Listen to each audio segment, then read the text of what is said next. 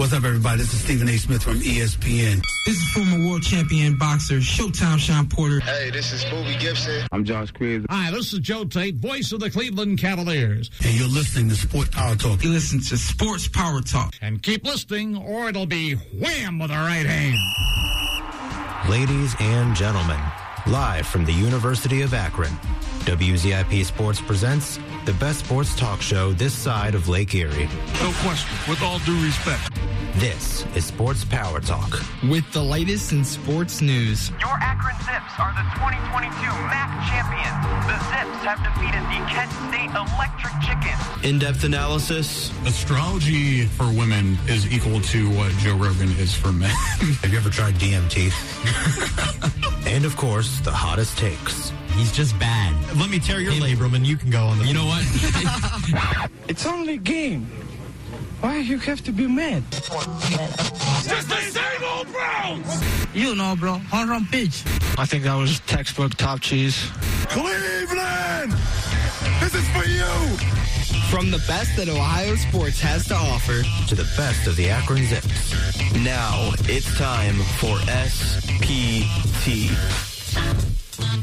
We are live from the University of Akron, ladies and gentlemen from Northeast Ohio and beyond.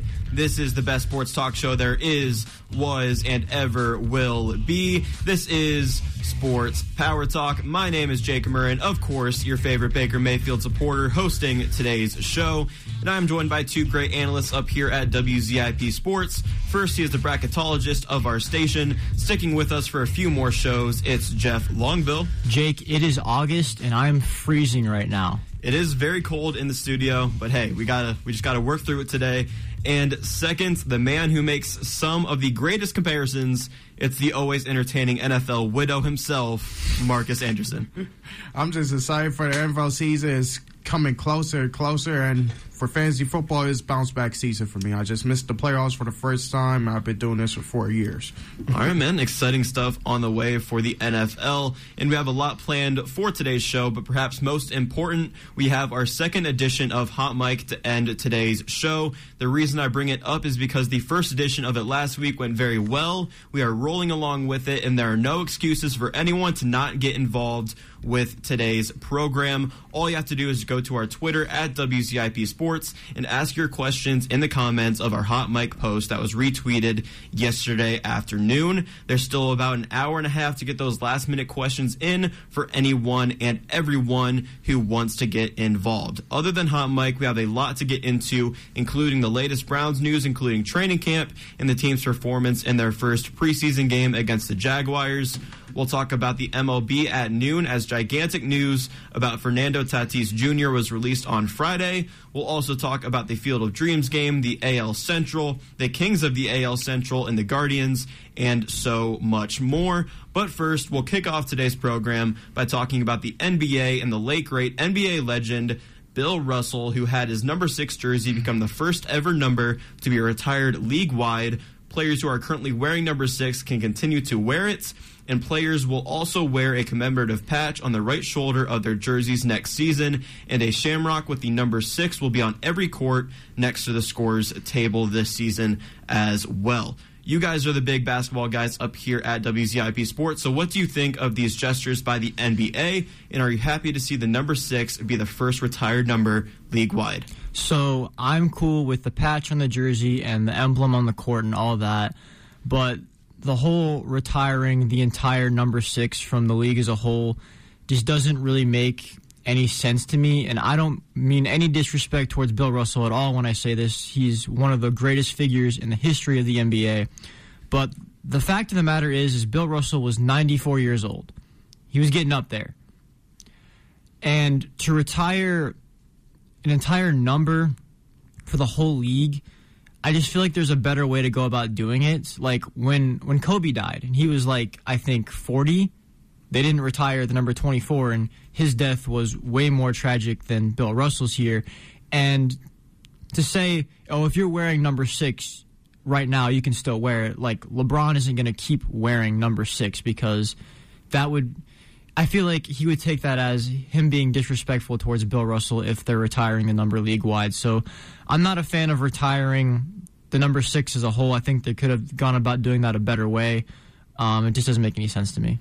Yeah, the 11 time NBA champ, 5 time MVP, 12 time All Star, and 11 time All NBA player, also a civil rights activist.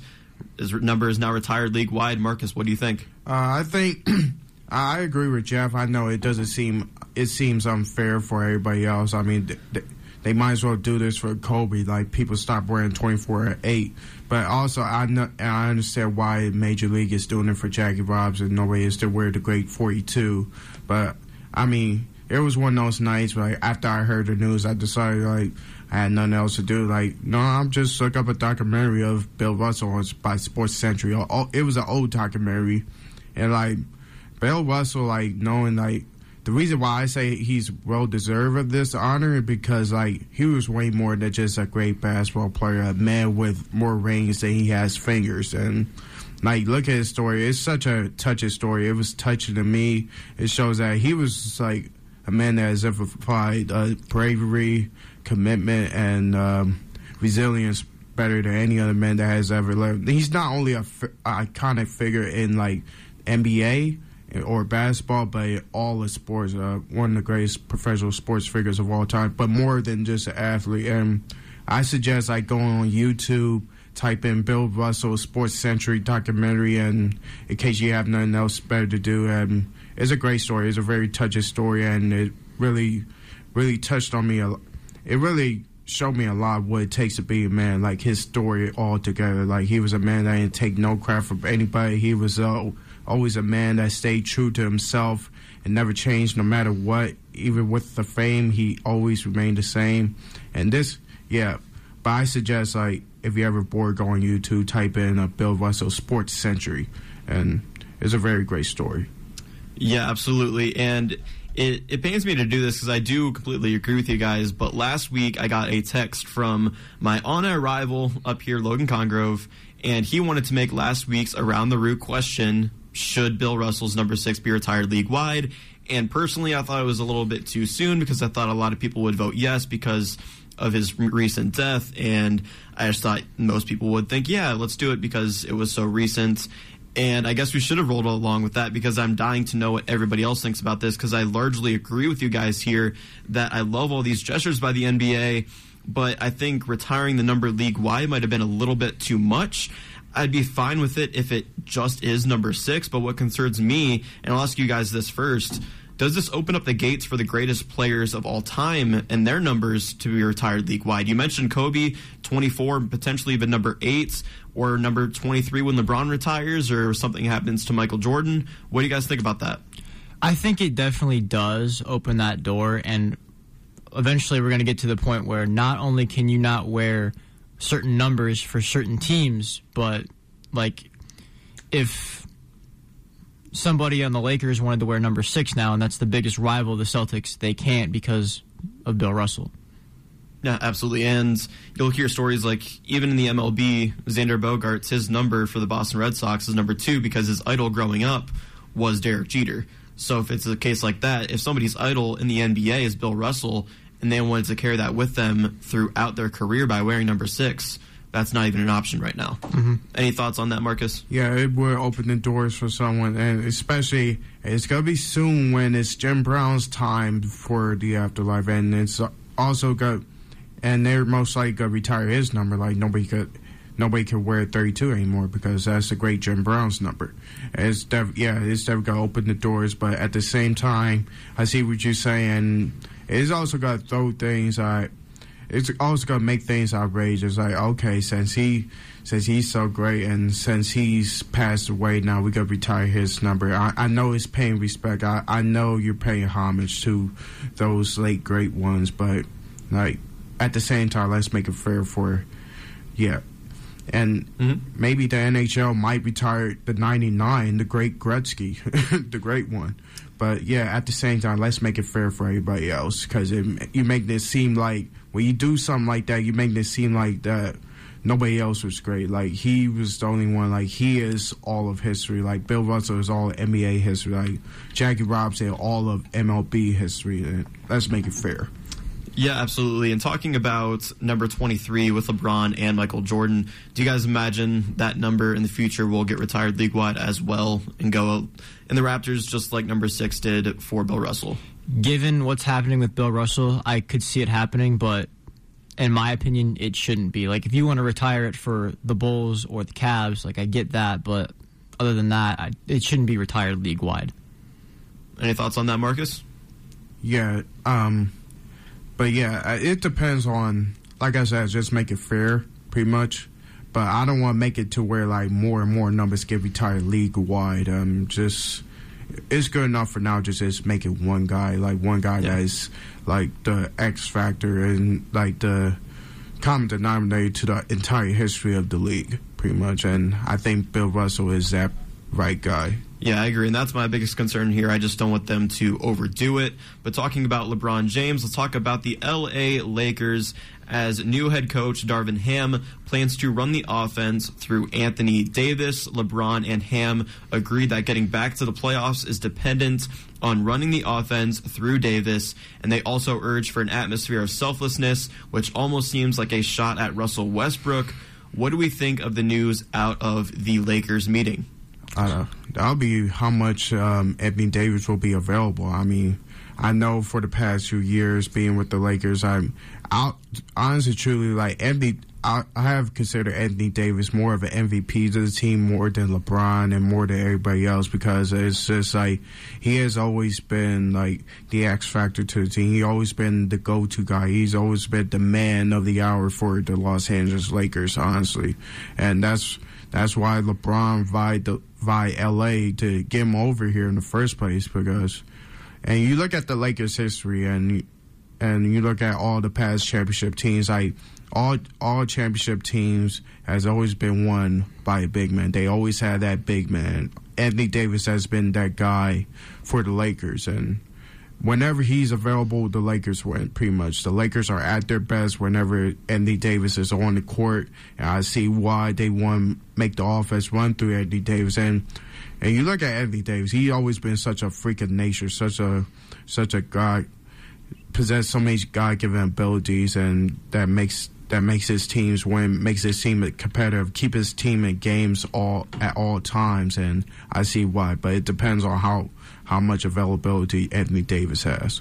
Yeah, Jeff, I know you're the big LeBron supporter up here. What do you think of the news out of the Lakers meeting? All right, so first of all, LeBron is the MVP of the Lakers, not Anthony Davis. But um, I think it makes sense to run the offense through AD. Uh, scoring is AD's biggest strength, facilitating is LeBron's biggest strength. Um, but I do have those injury concerns about Anthony Davis.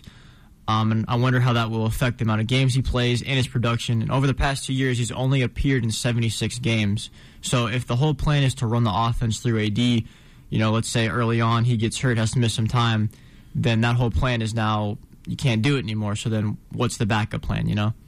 Yeah, absolutely. Backup plan is definitely going to be needed for the Lakers if injuries do come up. So last season, the Lakers finished the year 33 and 49, which was the 11th team in the West. In terms of next season, though, guys, what do you think the Lakers' record becomes, and what seed do they get in the West next year?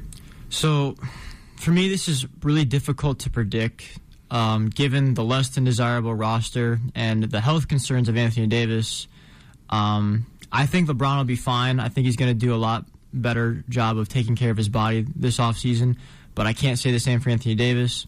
And I know that LeBron, AD, and Russ vowed to quote unquote make it work this year, but I can only trust LeBron to do what I think is right. I don't trust AD to be healthy. I don't trust that Westbrook won't turn the ball over 14 times a game or make all these bad decisions like he did last year. Um, if everything goes well in a perfect world, I say like 50 ish games. But if not, I think they could go somewhere around 500. I'm predicting a, f- a fourth or fifth seed for the Los Angeles Lakers because they're definitely going to be a playoff team. Because at the same time, if you look at Darvin Ham's uh, basketball resume, he's a champion both as a player and as a coach, assistant coach. And was a part of that um, 2004 Pistons championship team as a player, and also been after that, been around a lot of winning basketball as an assistant coach and was with the Lakers during those years with Kobe, 2011, 2013. He was with the, helped out the Hawks become playoff contenders during the years of Josh Smith. Even helped them get to the Eastern Conference Finals back in 2015. And also, of course, his resume, you know about him with the Bucks, helped them become one of the most elite te- one of the elite teams in in the league and pretty much he's been around winning basketball. He'll bring that over to the Lakers and bring it back to the top, bring it back to the elite club of basketball teams. Mm, I uh, I agree with Marcus. I'm excited to see what Darvin Ham has to do. Um, as far as seedings, I do think they'll be a playoff team. I don't think LeBron will miss the playoffs two years in a row. If all goes well, I got him as a top four seed. If not, I have him as the eight seed. Yeah, I actually have them in the eight seed next year. If their core three players stay healthy, I could see them winning 10 more games than last season, which would make them 43 and 39, which last season would have put them at that eight seed. So that's where I have them going for next season. In terms of the Western Conference itself, though, who's your guys' favorite to win the West next season? Golden State Warriors.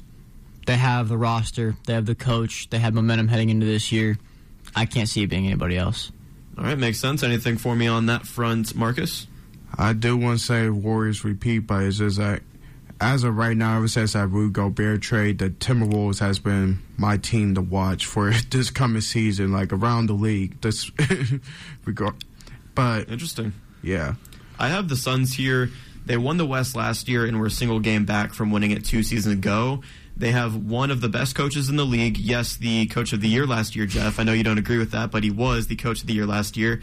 They brought back the pieces they need to compete, and they could potentially make a huge trade this off season yet to come. So, I have the Suns. Real quick, when you say win the West, you talking the regular season or make it to the finals? Just the regular season, winning okay. the Western Conference itself. Win the West. You okay. still sticking with the Warriors? Yes. Let's transition to the Eastern Conference and let's talk about the Brooklyn Nets. As Kevin Durant gave the Nets an ultimatum, KD sat down with the Nets owner Joe Tsai and said that it's either him or GM Sean Marks and head coach Steve Nash. Tsai tweeted, quote, Our front office and coaching staff have my support. We will make decisions in the best interest of the Brooklyn Nets. End quotes. What are your guys' thoughts on KD's ultimatum? I think that he said this knowing that Joe Tsai will not get rid of both Sean Marks and Steve Nash. I think he did it to further secure a trade being carried out by the Nets. Uh, Kevin Durant, he saw James Harden leave Brooklyn. He knows that Kyrie wants to leave after this year at the absolute latest. He's seen the franchise be surrounded by nothing but chaos since he's been there. I think he wants out in the worst possible way. Yeah, I absolutely agree. Marcus, any thoughts? I mean, just that that Brooklyn Nets uh, locker room. It just felt like a to Steve Nash. It's got it had to feel like preschool to him. It had to feel like preschool. He's dealing with a bunch of terrible toddlers. I mean, and James Harden, Kevin Durant, and Kyrie. I mean, he's dealing with guys that don't know how to come together as a team. Pretty much, and I know that had to be hard for him. And I get KD. I mean, he he's been a great player has been one of my favorite players to watch over the years, but I see more and more how much of a bad teammate he is, as well as Westbrook. But still, I mean, I don't know where else KD would would want to go. I don't know who would want KD at this moment. I mean, if it's just for wins, if it's just to get him to a championship, but at the same time, KD has been going through a lot of injuries over the past few seasons, past few years, and he is getting old. He's probably like um, 35 going on 36, right? Or something like that. Mm. So you got to take that in mind as well. And I don't know how it's gonna go. I'm I'm just gonna sit back and get my popcorn ready, pretty much. Yeah, ultimatums never end well in relationships, so I definitely expect a breakup to happen between the Nets and Kevin Durant. And Kyrie Irving reportedly doesn't feel the same way about Brooklyn staff members. Kyrie's camp is trying to get rid of the notion that he doesn't like Marks or Nash in a statement that said, "quotes That's not a part of his being, nor how he represents himself in the world. He's about peace, love." And acceptance. End quote. It sounds like Kyrie will likely play next year for the Nets. So with that, let's predict the Nets record like we did for the Lakers and their seed in the East next season, assuming KD is gone. Jeff, I'll go to you first. Um, assuming KD leaves, I have the Nets winning either somewhere in the high 30s or the low 40s. Um, Kyrie has never been able to carry a team to success when he's been the lone superstar, and I consider him the lone superstar because I don't know how Ben Simmons is going to play after everything he's been through. Um, but then again, last time Kyrie was in this position, it was very early in his career, but I still don't think he'll be. I don't think he'll be playing that hard or caring that much because I think he's leaving after this year. So he's like, yeah, I'm just here because I got that $36.5 million. So I will do my thing, but I won't really care about where this team ends up this year. From the range of 31 to 35 wins, and they're going to slip out the playoffs, uh, sell for a lottery pick. And yeah, but I agree with Jeff. Uh, Kyrie never had what it took to really carry a team or put his team on his back. I mean, he's an entertaining player, one of the most exciting players in the league for a long time. But it's just how distorted that team is, how distorted that whole organization is, and they're going to struggle and they're going to miss the playoffs. Yeah, I agree with you. Last year they finished 44 and 38, which was good for the seventh seed in the East. Next season, without KD, obviously Ben Simmons is a huge question mark for the Nets. I had them finishing 40 and 42, so losing four more games, which last season would put them in 11th in the East. So I could see anywhere from that range next season for the Nets. But who is your guys' favorite to win the East next season? Marcus, I'll actually give it to you first this time. Uh, I'll say the Milwaukee Bucks. Giannis Antetokounmpo? Yes. All right, I like the pick. Jeff, go ahead. Uh, so obviously it depends a lot on where Kevin Durant goes, but for right now, I'm also going to roll with the Bucks. They got the best player in the NBA and two other great stars, a solid supporting cast, and championship experience. All right, makes sense. I'm actually going to go with the Philadelphia 76ers here. Embiid should have won the MVP last season. No. They, he, yes, he should no. have won. Oh, man. There's so many people up here at the station that agree with me on that point, and of course, I'm on with two people that don't. but yes, he should have won the MVP last season, and with a second full season with James Harden, they should be primed to win the East. Still have guys like Tobias Harris, Tyrese Maxey, and PJ Tucker on their roster as well. I'm really high on the 76ers going into next year. But a segment that I'm looking forward to to wrap up the NBA part of today's show is each of us are going to pick three different things for next season. So we have three sleeper teams. Three pretenders and three legit contenders. Let's start off with sleeper teams. Jeff, I'll go to you first. Give me one of your two or one of your three sleeper teams. Uh, so the first one I have is the Toronto Raptors. Initially, I didn't think they could be a playoff team this year. But with everything that's happening with Brooklyn right now, I think that they will take their place. And given how the Raptors overachieved last year, being the five seed, I think they can make some noise in the East this year. Okay. So, so one of my sleeper teams is the New Orleans Pelicans. I mean, if you see, if you look at them on paper, uh, they're one of the top five most talented teams. I'm top top ten most talented teams in all the NBA. I mean, with them see, getting C.J. McCollum and also with their front court and with Zion Williamson coming back, and for them to like come out with two games against the Phoenix Suns, I mean, you can see there's big things, a big future with this young team, and they're they're probably like arguably the youngest team along with the T Wolves in the NBA. So expect a lot of big things come out of this group. Yeah, I have the Bulls as my first sleeper team. They were sixth in the East last season when LaVine was injured. If he stays healthy, they still have a top roster in the NBA with Lonzo Ball, Andre Drummond, Nikola Vucevic, DeMar DeRozan, and Coby White. So I'm high on the Bulls next season as well. Give me your second sleeper team. Go ahead, Jeff. So my second team, I don't have them making the playoffs, but I think they can be a play-in team this year. Is the Detroit Pistons. Um, they're going to be, I think, better than a lot of people think. Uh, they got a lot of young talent. They just drafted Jaden Ivey and Jalen Duren, and they have a good coach. So I'm expecting them to put themselves on the map this year. All right, makes sense. Oh, my second is the Toronto Raptors, and I don't care what anybody else say. Like Nick Nurse, Nick Nurse to me is the best head coach in the NBA right now. I mean, for him to carry this squad, I mean, to do more with less, pretty much, and with Scottie Barnes' uh, sophomore season. Hopefully, there's not a sophomore slump with this guy. I mean, he has a lot of potential, and for him, for Nick Nurse to carry the squad with like not much talent at all, and also go through a tough series with the 76ers, and I give him a lot of prompts, and they could do a lot more. Okay, my second sleeper team is the Hawks. Trae Young, DeJounte Murray, John Collins, Clint Capela. Enough said. They have the roster in the East to go really far this season. The third sleeper team, Marcus, I'll go to you first. Oh, third sleeper team, I'll say is, um, yeah, the Detroit Pistons. A very young squad as well. Uh, Ivey, Cade Cunningham, obviously the man of the future in Detroit. And I'll say they'll get close to a playoff spot, like right outside the window looking in, like like ninth seed, uh, finished with a winning record like around 42 or 40 because last year they showed that they could compete. And no matter how bad they seems, but they showed that they could compete even with the best in the NBA. And yeah. All right, Jeff, go ahead. Uh, so my last one is the Sacramento Kings. Um, again, don't think they're a playoff team, but I think they can be a play-in team. They also have a lot of young talent. They'll have Domantas Sabonis for a full year this year. They drafted Keegan Murray, who won the Summer League MVP, and they just got Mike Brown as a head coach. So I'm expecting them to impress some people this year. So I have the Timberwolves as my third sleeper team. I know they're not really much of a sleeper per se, but I think the Timberwolves could go as far as the Western Conference Finals this season. So that's why I have them as a sleeper because I'm that high on Anthony Edwards, Rudy Gobert, D'Angelo Russell, and Karl Anthony Towns all on the same team. I think they're going to be really good in the West next year. But let's move on and talk about our three pretenders. I'll actually go first because it was interesting when you mentioned the Raptors, Marcus, because I have the Raptors as a pretender going into next year. Of course, they finished fifth in the East last year.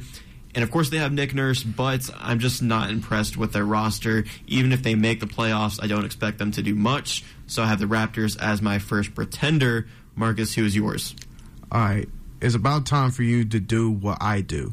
What I did give up on the 76ers. What? It's about time for you to give up on the 76ers that because no sense. it's been for the past two seasons I've been expecting them since first hiring Doc Rivers and then the following season gets James Harden. I expect them to do more. I really expect them to take Philly to the promised lands, win the city its first title, its first championship since 1983, and they just fails me. First losing in the second round to Atlanta Hawks, going to seven games, which I thought they should have steamrolled through that through that whole series and go on go on to win the finals. And then the next season they get James Harden in the midseason, right?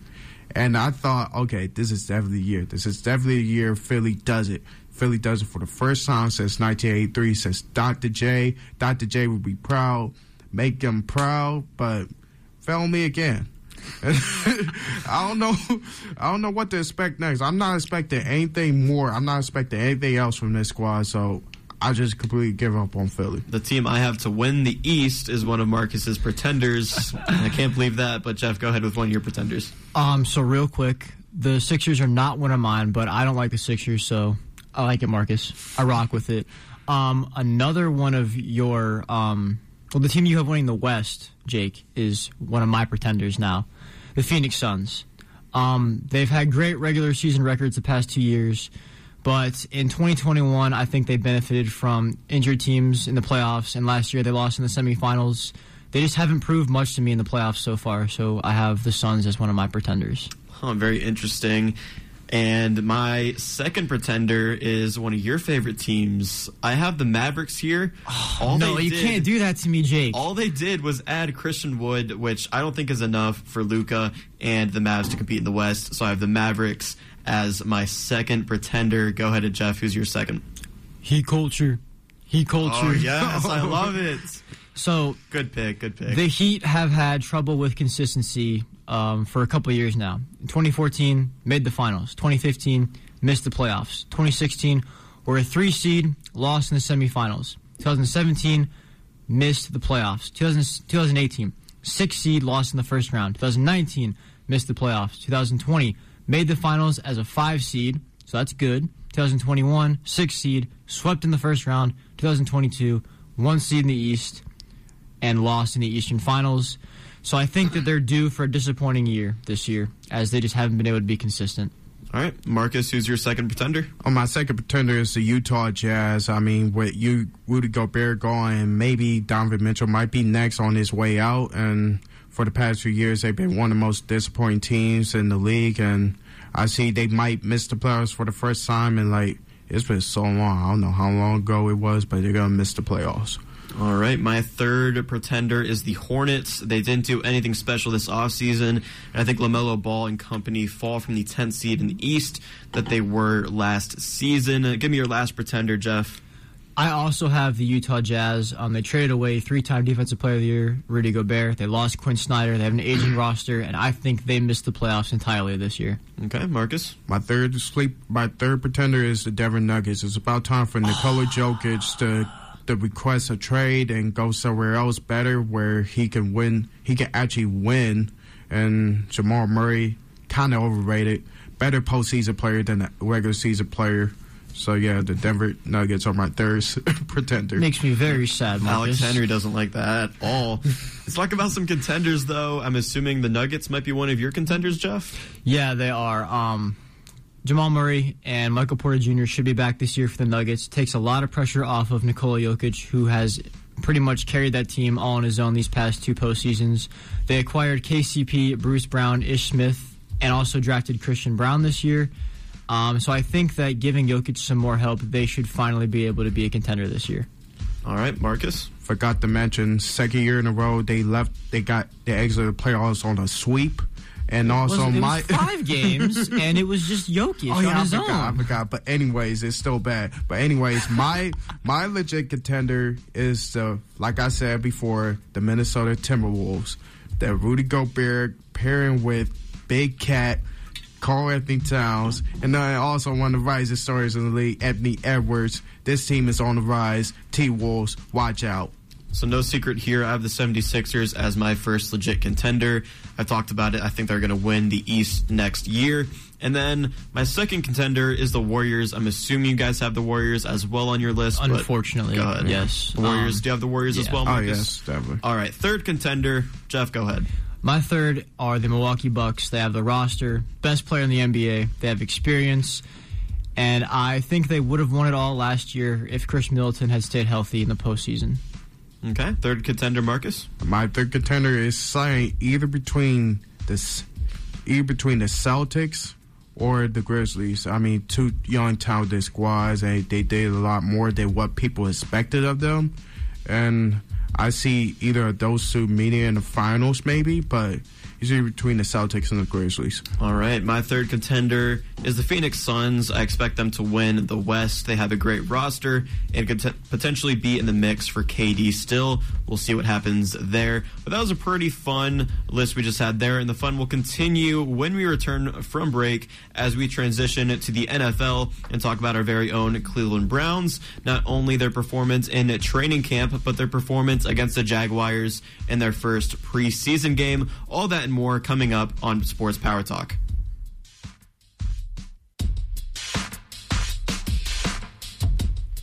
Hello again, everyone. We are back with the best sports talk show this side of Lake Erie. I'm your host. My name is Jake Murrin. I am joined by Jeff Longville. How's it going? And the NBA widow now, Marcus Anderson. Back at it. Just the divorcee of all teams in professional sports, Marcus Anderson. It's great to have you as well as Jeff Longville with me in this very cold studio on a very nice evening outside. So hopefully we're enjoying the weather. Evening. Well, let's well 11:37 you're a.m. You're right. You're right. This very nice day outside, I should say.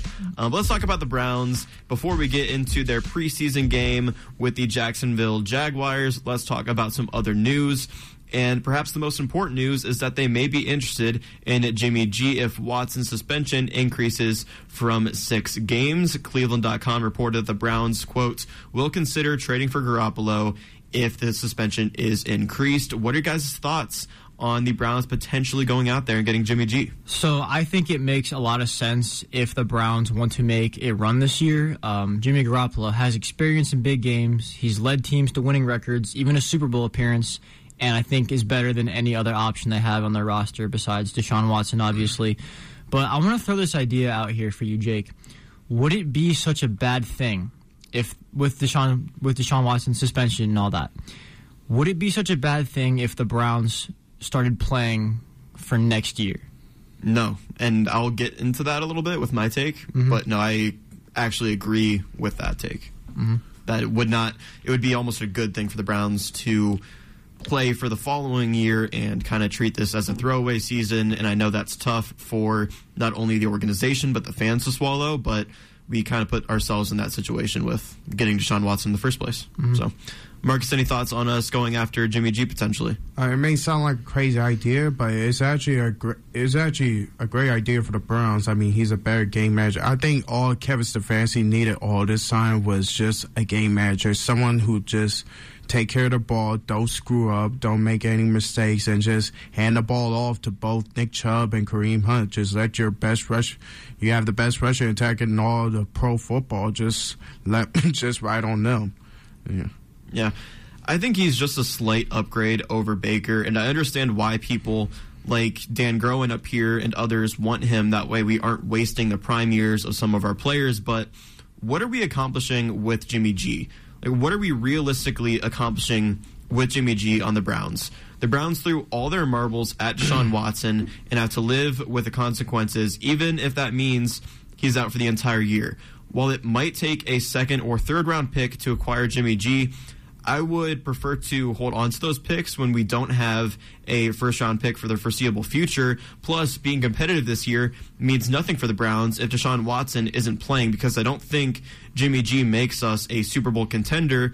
And it's not like the guys on our team won't be just as good the following season. Sure, like I said, it'll be tough watching the Browns seemingly play a throwaway year and playing for the following year. But like I said multiple times, time and time again, when it comes to Deshaun Watson, the Browns did this to themselves. If you guys have anything for me else on Jimmy G, if not, we can move on to Jakeem Grant. I mean, if you look at it this way, I mean, Kevin Stefanski's offense is quite similar to Kyle Shanahan's offense. I mean, it's it's a run-oriented offense, just like Kyle Shanahan's system, and it's the same kind of offense that Kyle Shanahan's dad won two Super Bowls with the Broncos for.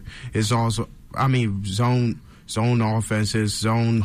I mean, it's pretty much run oriented, a conservative passing game, as a passing game that kills you when you sleeping, pass a game that'll catch you when you sleeping, and that's the same.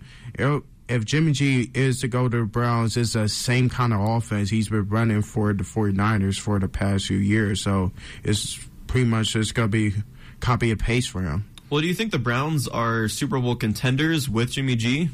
Oh, absolutely. Really? I don't see. I don't think so. Jeff, what do you think? I would say playoff contenders. I wouldn't go as far as say Super Bowl. Right, and I, I agree with that. I think they're playoff contenders. I don't think they make the Super Bowl. And to me, what's the point of just making the playoffs this season when, like I said, we put all our marbles in on the Deshaun Watson um, case, and that's kind of our future. so why would we spend one year with Jimmy G, make the playoffs, get really nothing out of it, and then go into next year? I guess you get some playoff experience in some of our younger players, but to me, the move just doesn't make all that much sense. Let's talk about Jakeem Grant, though. Some terrible news out of Brown's training camp. He did tear his Achilles on Tuesday in practice. So should the Browns target a, another kick returner slash punt returner for that role this upcoming season?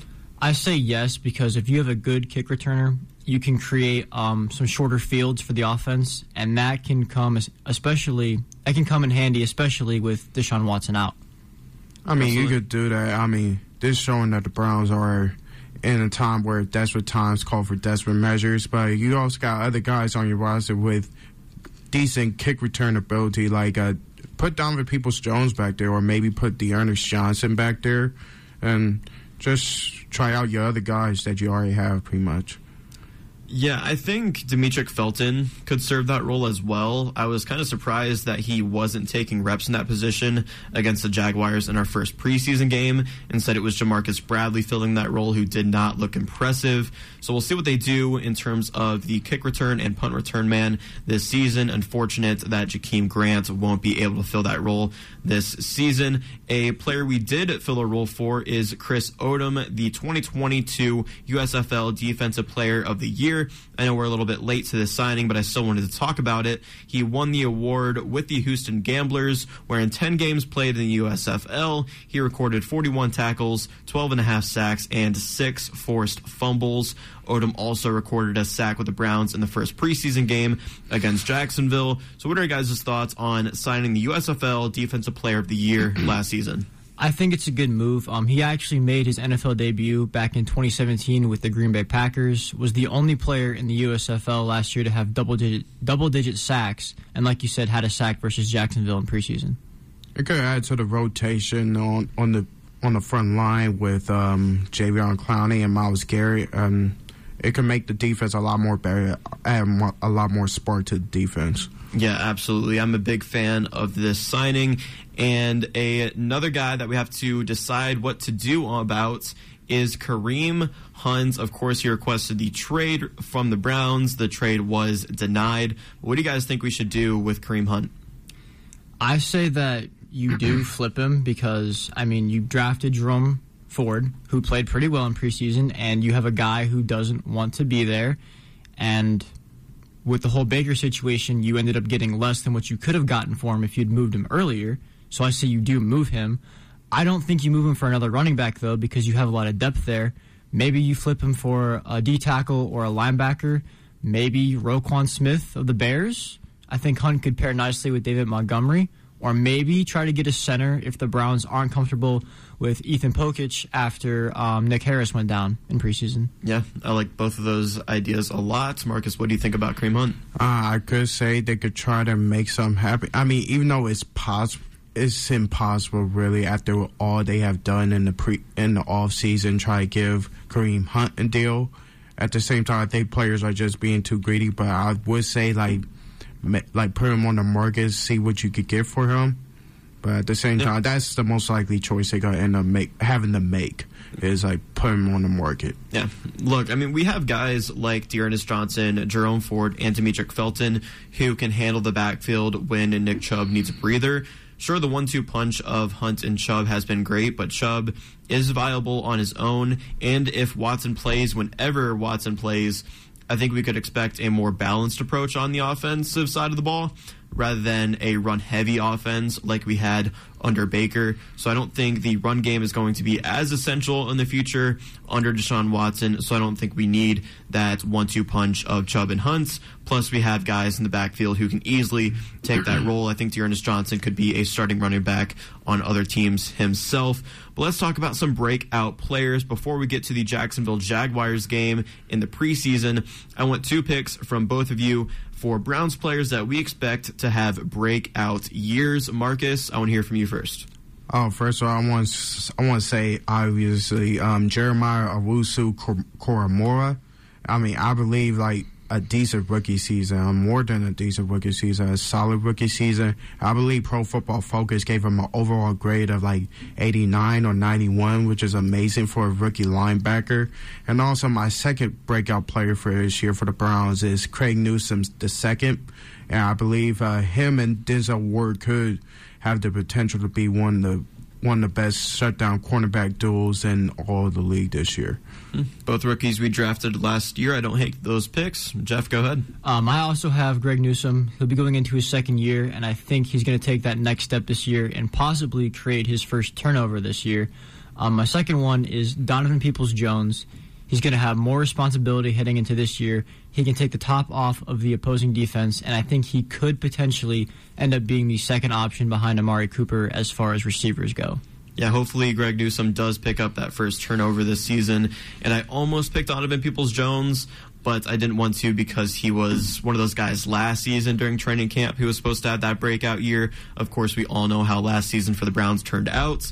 In terms of my breakout players, though, I agree with Marcus here for Jeremiah Owusu-Koramoah, JOK. Before his injury in 14 games played with the Browns last season, he had two forced fumbles, 76 tackles, and four QB hits as a rookie. I expect him to be just as athletic this season with more experience and a better defense surrounding him. He should be electric this upcoming year. In terms of my other breakout player, I have David Bell, the guy we just drafted this year with the 99th overall pick in the draft. He has great hands, unlike Anthony Schwartz, who we'll talk about in a little bit. And he has such great size and strength for the wide receiver position. Bell has reportedly looked great in camp as well, and he should be a solid wide receiver three behind Cooper and Peoples-Jones. I expect big things from these two men this year. And let's talk about that first preseason game against the Jacksonville Jaguars. And let's just talk about the first quarter, the ugly, ugly quarter for the Cleveland Browns. We did end up winning the game, but let's break it down drive by drive. So the Browns' first drive, first play, Watson overthrows a receiver. The second play, Watson throws an okay pass that was dropped by Anthony Schwartz. And in this play, center Nick Harris went down with a right knee injury that will likely require surgery. So we wish the best to him, but he is going to be out for the entire season. So before we talk about the rest of the drive, what do you guys think the Browns should do at center? Um, maybe they could end up bringing back J.C. Tretter, still a free agent, if they're not comfortable with Ethan Pocic. Um, I I don't think that's a bad idea. Yeah, that'll be the best choice right now. Bring back J.C. Tretter, pretty much. Yeah, I really want to get JC Tretter on the phone right now. Please call him and get him back in Cleveland. We need a center right now, and without Nick Harris, we are definitely vulnerable at that position. And going back to that first drive, the third play was a run with Ernest Johnson on third and 10 that went absolutely nowhere. So, a quick three and outs on the Browns' first drive with Sean Watson. The second drive was even worse, as the first play, D'Ernest Johnson ran for no yards, and the second play, the Jaguars recovered a D'Ernest Johnson fumble. The Browns' third drive, not much better. The first play was a five yard run that was called back. Second play, Deshaun Watson hits Njoku for a check down pass of about seven yards. The third play, the Browns charged with a false start, and Anthony Schwartz dropped a pass, and Jedrick Wills was charged with the holding penalty. And can we just talk about Anthony Schwartz for a while? What is wrong with, like, he's so good and versatile in terms of his speed, but he just can't catch the ball? Um, I know you wanted to talk about Anthony Schwartz um, on his own, but I just wanted to point out that it seemed like the whole first team was just out of sync. You mentioned Schwartz dropping passes. Um, Deshaun Watson went one for five for seven yards in his three drives.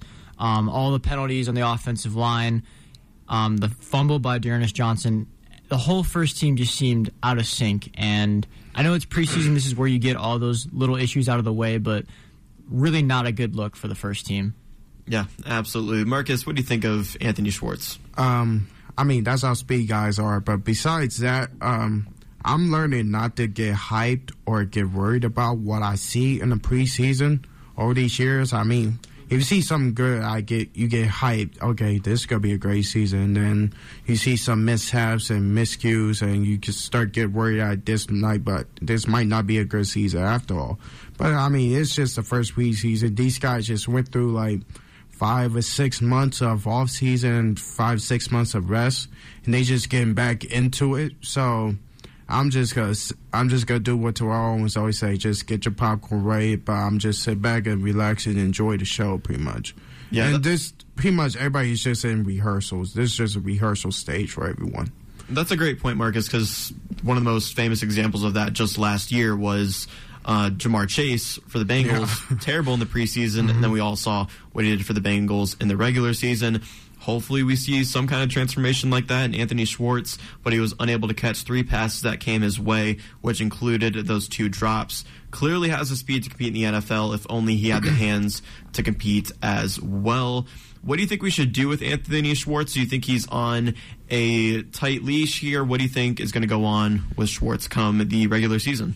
You know, sometimes you just have a bad day. Maybe that's what happened with Anthony Schwartz. Um, you got two more preseason games to see what he can do. Um, if he doesn't improve, like let's say he just doesn't catch a pass all preseason and they're all good throws, or most of them are good throws, then I would, yeah, I'd say the tight leash is probably the best option. But I think that he'll bounce back in these next two games. Yeah, from watching Hard Knocks all these years, knowing that right now he's in danger of losing a spot on the on the roster. And when uh, cut day comes, um, hopefully he has he like like Jeff said he has two more games to prove himself. To is a make it prove it time for Anthony Schwartz, and it's already like year three for him on the roster. But hopefully he hopefully he proves something, make something right. Yeah, I completely agree with you guys. If anything, he's looking at a wide receiver four spot right now behind Amari Cooper, Donovan Peoples-Jones, and potentially David Bell taking that third spot. Going back to the Browns' first quarter, though, their fourth play in that terrible first quarter in that third drive was just a short slant pass that was low from Watson that fell incomplete. So the first quarter as a whole, the Browns had seven total yards. All the yards were through the air, had zero rushing yards in the first quarter. Also, the Browns committed a turnover and were penalized three times for 20 yards. You mentioned Deshaun Watson's performance, Jeff. In the three drives on offense, completed one of his five passes for seven yards, which is good for a 39.6 QBR. What did you guys think of Watson's play on Friday night? Well, he did just sit out a whole year not playing footballs and not be on the football field. So he's kind of rusty. He's getting the rust off of him, and pretty much, uh, no worries. I know what he's capable of. um, yeah, just like Marcus said, uh, he looked rusty. Obviously, hasn't played football in a long time. And during the game, when he first came out, I did hear that the Jacksonville Jaguars fans were chanting certain things at him. Oh, I that, loved it. That may have gotten to him a little bit, but absolutely loved it. Right, um, but at the same time, I mean, that's the reality of playing in the NFL. Fans are going to say things to you if they, if um, you're on the road. You just got to block it out and take care of your business. Yeah, things that, that cannot be said on the radio at this That moment. is that is correct. Yeah. Ever, I mean, ever. yeah, definitely. I yeah, I mean, I was all for it. There weren't even that many fans in the in the stadium when that chant happened Mhm. on the first drive, but yeah, I- maybe it got to Deshaun Watson, but like you guys said, he was just rusty out there. To quote Matt Permuka, he was rustier than Tow Mater. I got a Larry the Cable Guy. I got a pretty good laugh out of that. Um, we were going back and forth on Twitter all night on Friday, arguing what to watch, whether it be the Browns' first preseason game or a very important Guardians game on a Friday night when we beat the Toronto Blue Jays eight to nothing. Um, a very long Twitter thread, but I'm not going to bring that up because I could talk about that all day. Other than Deshaun Watson, Anthony Schwartz, and of course Nick Harris, do you guys have any other notable players from the first preseason game? Um, for me, I have Jerome Ford. Thought he played really well. 102 all-purpose yards and two touchdowns, one on the ground and one through the air. And that's the type of production that the Browns are getting, and that's why it's not really a big deal uh, that Kareem Hunt wants out. And I also think that's another reason why you don't flip him for another running back because Jerome Ford played very well. Yeah, was able to play well as a running back and a receiver in the first preseason game. I completely agree with that pick. Any other notable players for you, Marcus? Uh, Jawan Ford, I'll say it adds another dimension to the rushing attack, but also that D that D line. It looks like it has imp- improved a lot. It's getting to the passer a lot more, and expect more from this defense. And I believe it's finished like near the top ten in total defense last season, and I can see a lot more from this defense this year. Also, uh, Martin Emerson's pick Absolutely. six, uh, he took his lunch money. That was fantastic. I was just about to say his name. He was our first selection in the 2022 NFL draft at pick 68 overall. And man, he just absolutely ripped the ball out of the hands of that receiver from the Jags. And of course, proceeded to take it to the house for the pick six. My other notable player from the first preseason game against the Jags was Joshua Dobbs. He went 10 for 13 through the air with 108 yards and a touchdown. Josh Rosen didn't play poorly himself, but it certainly looks like Dobbs will easily be QB3 to start the season. I know the coaches and staff are really high on Dobbs as well. Before we go to break, do you guys have a grade for the Browns for their first preseason game against the Jaguars? What would you give them? So, just given how rough it started out, obviously they won and scored like what 24 straight points to end the game. I'm not sure if it was straight points, but I believe we did score 24. Okay, I would say I'm going to give it a C because you want your first team to look the best, and that's not what happened uh, versus the Jaguars. Uh, Marcus? I'll give it a C minus. I mean, take that in part how how terrible the offense looked, but again, no worries. And then also take in take in mind uh, how much how much Trevor Lawrence shredded the defense up. And but once again, no worries. It's gonna get themselves together. They got a lot of time to make things right and make adjustments. Yeah, I'm going to give him a C plus here. I think there's some highlights to look at, obviously, with Martin Emerson, Joshua Dobbs, Jerome Ford.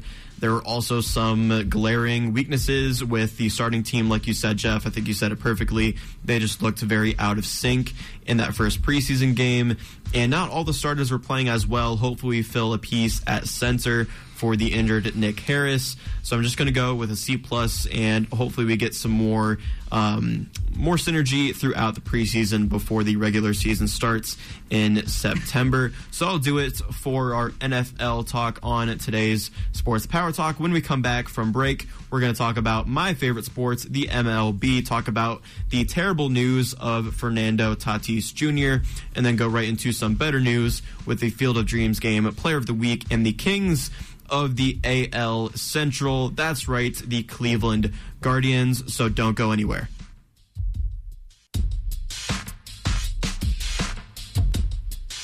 What's going on, everyone? We are back with the best sports talk show there is, was, and ever will be. I'm your host. My name is Jake Murrin, and I am joined by Jeff Longville. Goodness gracious, do I love baseball. Baseball's the best, man. What can I say? And the MLB widow, too, Marcus Anderson. Back at it. Are you an actual MLB widow, or do you actually? No, no. I, I I still stick with the A's. I'm still sticking with the A's. It's obviously it's been a terrible season for us. That is a tough. That is a tough break, man. An A's fan? Yeah. Man, that's well. What's but- worse, that or me being an quote unquote Astros fan? Well, I mean, at least the Astros are good. The A's are terrible. So, at least, well, you're not even sure Astros fan too. So it's Right. kind of hard to say. Mhm. But you're definitely more annoying. I mean, Marcus is just going to sit there and grief about how his athletics have been playing this season. Let's talk about the very unfortunate news of Fernando Tatis Jr., who has been suspended 80 games for violating MLB's performance enhancing drug policy. The suspension means that he is shut down for the season will be ineligible for the postseason and will miss about 40 games next year as well. Fernando Tatis Jr. commented on the suspension in an MLBPA statement saying, quote, it turns out that I inadvertently took a medication to treat ringworm that contained clostebol. I should have used the resources available to me in order to ensure that no banned substances were in what I took. I failed to do so. End quotes. Tatis still has 13 years and $335 million left on his contract with San Diego. What do you guys think of this news, what it means for the Padres, and really the entire MLB as a whole? So he said that he accidentally took the medication to treat ringworm. I personally don't buy that it was an accident because if you're a professional athlete, you know that whatever league you're playing for is going to be testing you for banned substances, especially if you're hurt like Tatis Jr. was. So I don't think it was an accident. But if it was an accident, then I think it was a lazy move to not make sure that the medication didn't contain any banned substances. As far as the Padres are concerned, his suspension is going to carry over into next year, and next year is supposed to be the year that they're looking forward to because they made the Juan Soto trade, correct? Yeah, I mean, certainly this year Tatis would have come back in maybe a week or Right, so right. on assignment. This year, I mean, their World Series chances this year are astronomical. Now that kind of falls without Tatis, but I mean, the future, regardless, looks bright for them. Right. So, like, uh, next year is supposed to be the year that Tatis Jr. and Soto get to play a full year together, and they could possibly win the World Series. But now they're they're probably going to get off to a slower start without Tatis Jr. And who knows how that how that will affect them moving forward. All right, Marcus, any thoughts on uh, Fernando Tatis Jr.? Well, there's some cases before that the doctors have prescribed the wrong things or think or the medic or the kind of medication that you should be taking in the first place. There have been some cases with that, but either or, only God knows. But anyways, and it's just it makes it look even more bad on the MLB. I mean, for them to have stricter rules over the years, and then still you have this kind of thing still happening.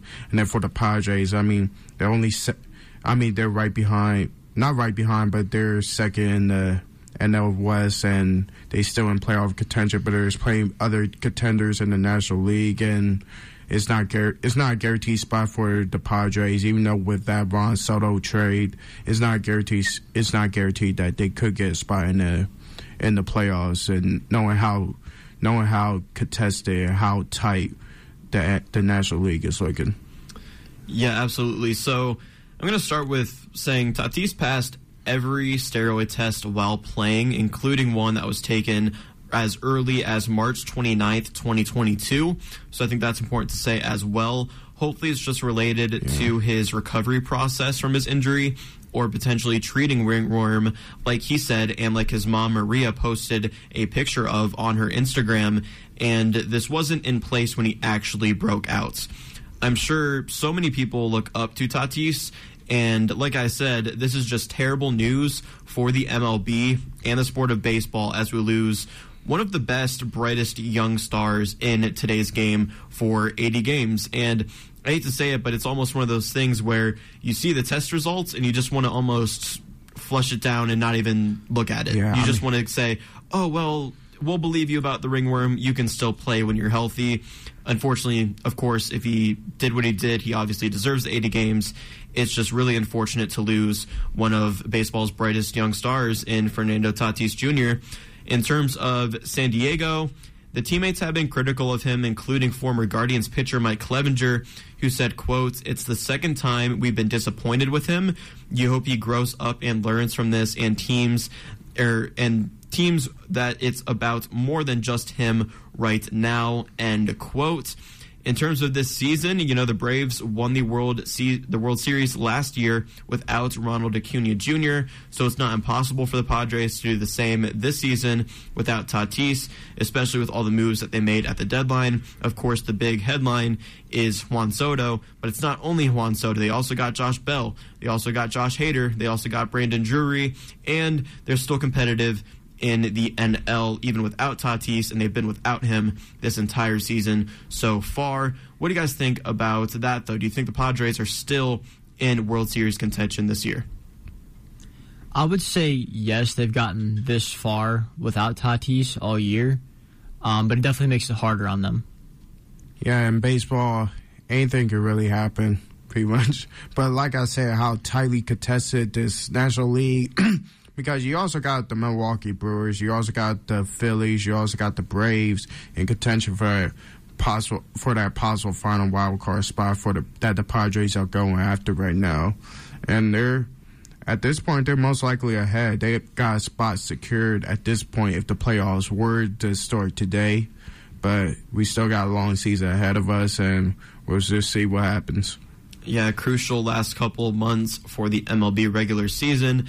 Let's move on from Fernando Tatis and let's talk about some more positive news before we get to the Field of Dreams game and talking everything about the special Field of Dreams game. Let's have our player of the week segment where each of us picks one MLB player to feature for player of the week, regardless of position, and could be for accomplishments on or off the field. I really like my pick here, but I'm interested to see what you guys have to say. Marcus, I'll go to you first. I is here between that um, Subway Series. He's either between Jacob DeGrom for for the Mets. I mean, he's been the main reason why the Mets is one has been one of the best teams in the in the league so far, and also this week he has been on a shred. I mean, including his ten strikeout performance, and it also could be either Aaron Judge just getting his sixty second home run this season and on track for some more um, more MLB records, and you see between Aaron Judge or Jacob DeGrom. If you had to pick, who would it be? There could only be one player of the week. Jacob DeGrom.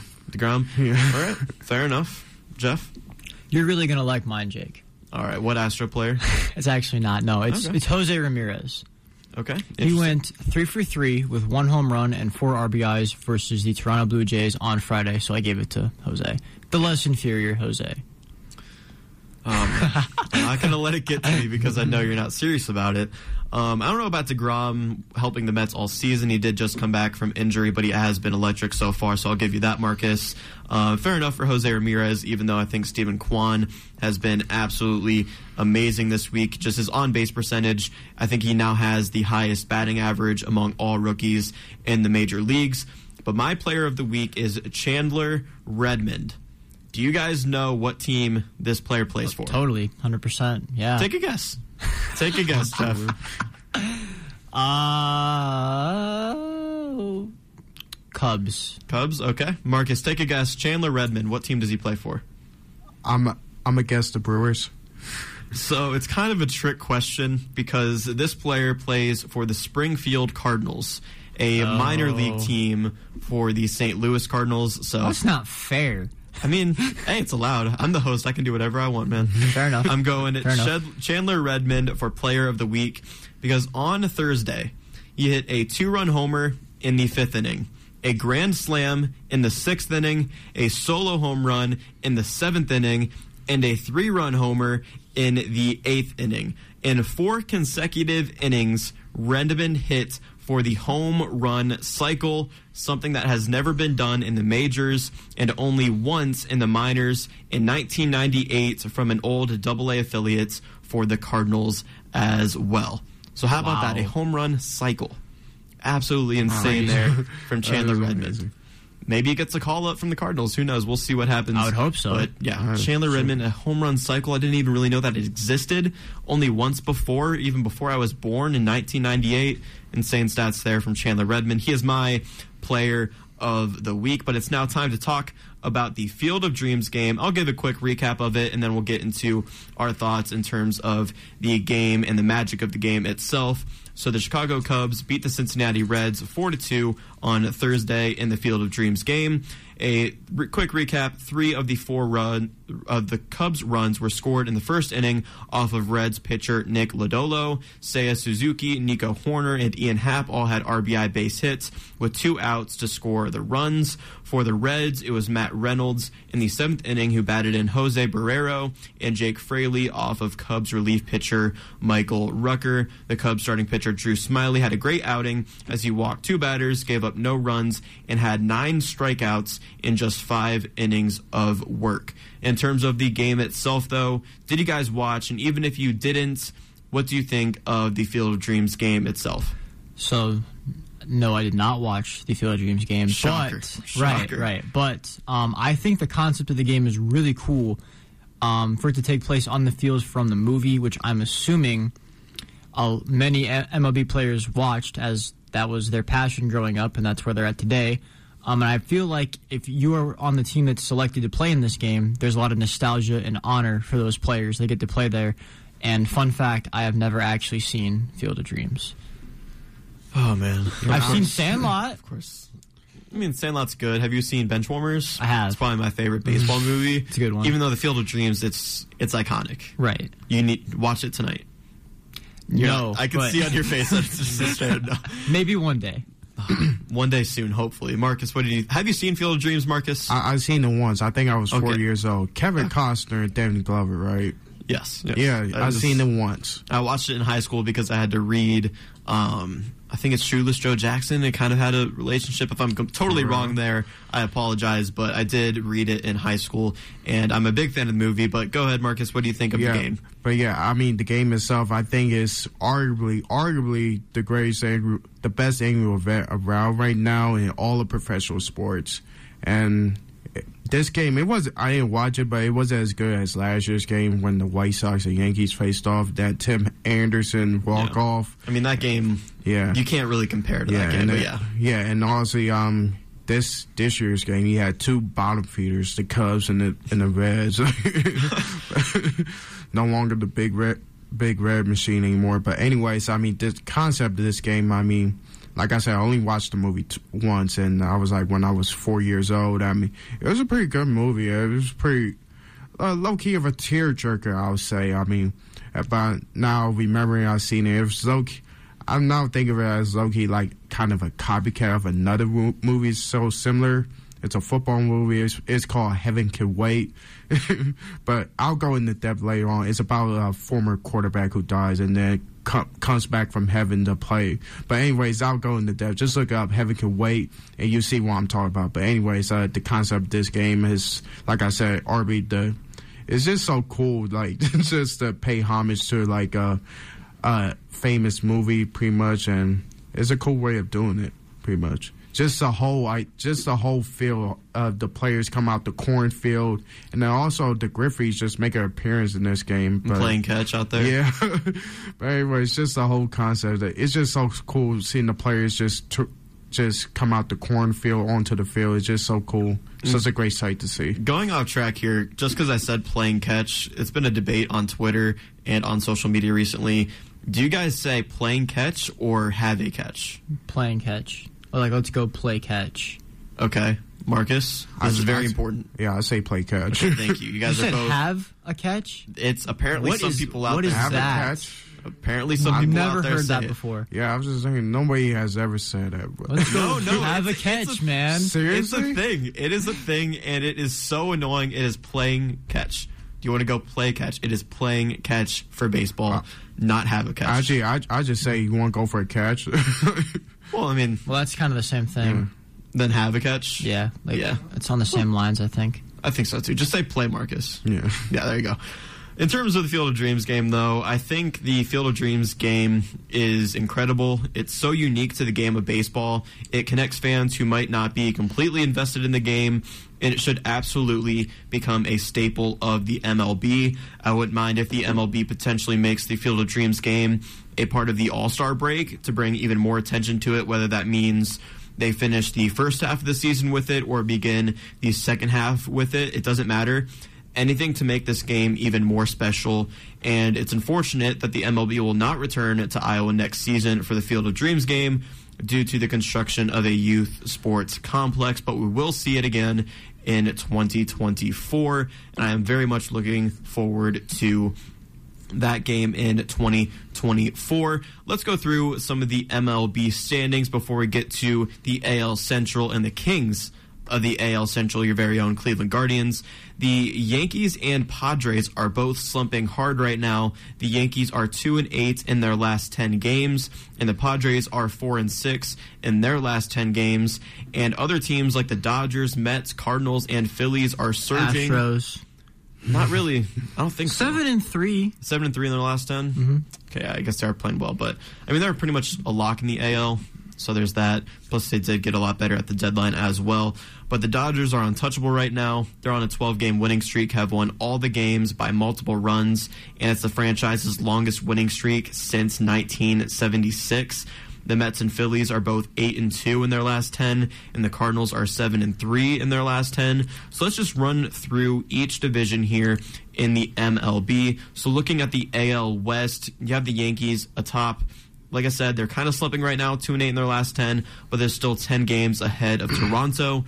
Do we see any turmoil there? Just the Yankees going to go ahead and win the AL East? Yankees are they're set in Yeah, stone. the Yankees are running away with it. And Yeah. I completely agree with you guys that Toronto, Tampa Bay, and Baltimore, they're all right there in terms of the wild card race. And the difference between Toronto and Baltimore, only two and a half games. So even Baltimore could have a good last half of the season and be a shocking team to make the wild card. I know Jorge Mateo was one of my, I almost had him as my player of the week, but that home run cycle completely got it for me.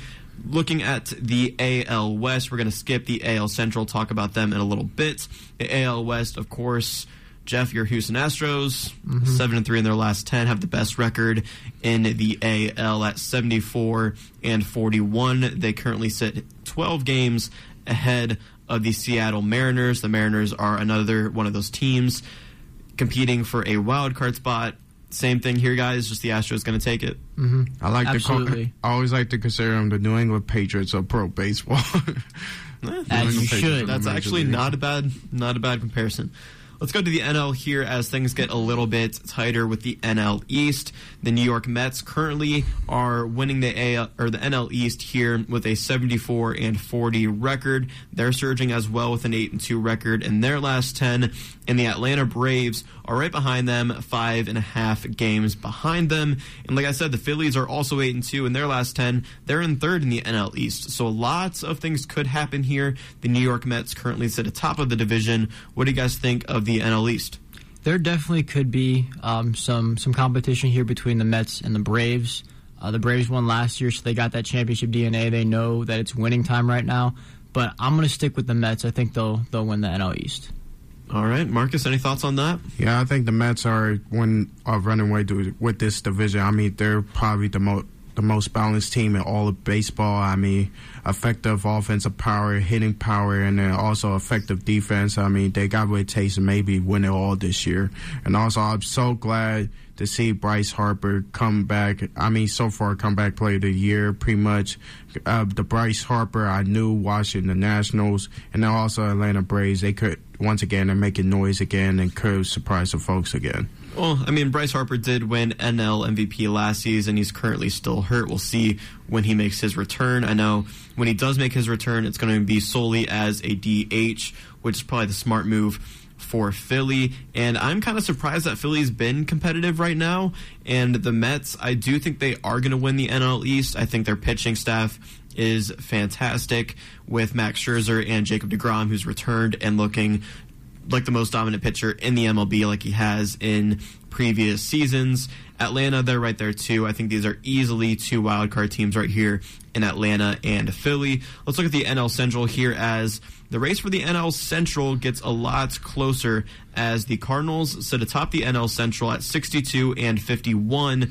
Milwaukee's right behind them, only a game or only a half game back at 61 and 51. The rest of the NL Central, the Cubs, the Pirates, and the Reds. Not much happening with those teams. What do you think in terms of the Cardinals and Brewers? Do we see a little bit of a, a change there? No, this is the tightest pennant race right now, and might be, and really, this is the best rivalry in all of Major League Baseball for the past few years. Few years now, and also I'm. I mean, St. Louis compared to Milwaukee, they actually have great offensive power, but on the other hand, the Brewers have great defensive power. Pretty much have arguably the greatest pitcher rotation in all of baseball, arguably. But I say there's another one where I just sit back, relax, and see what happens. Pretty much. Eat the popcorn, right? Yeah. Eat the popcorn. All right, Jeff. Anything for me on the NL Central?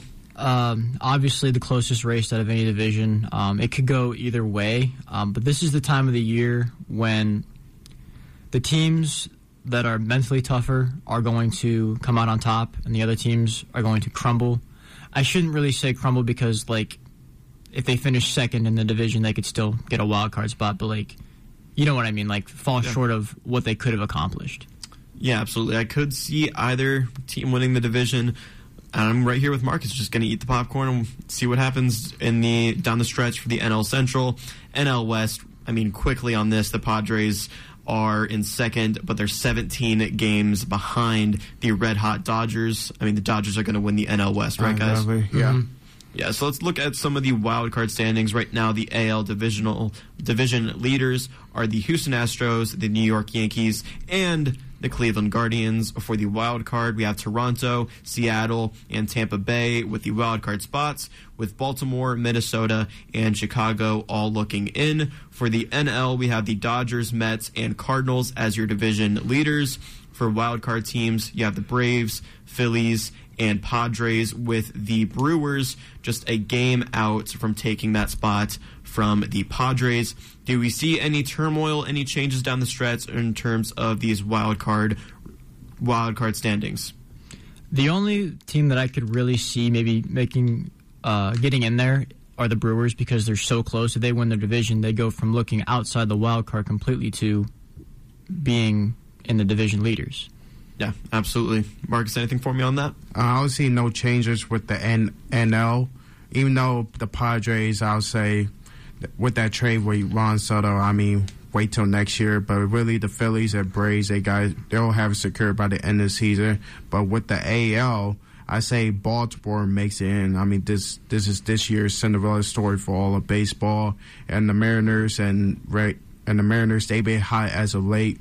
But Baltimore, they've been so talented. They've been so competitive. Surprisingly, keeping up with some of the best teams in all of baseball. And also, Toronto makes it and like I said, the most exciting. Once I said before, the most exciting team in all baseball. I'll never forget that 25 to 3 win over Boston back like a month ago or two months ago.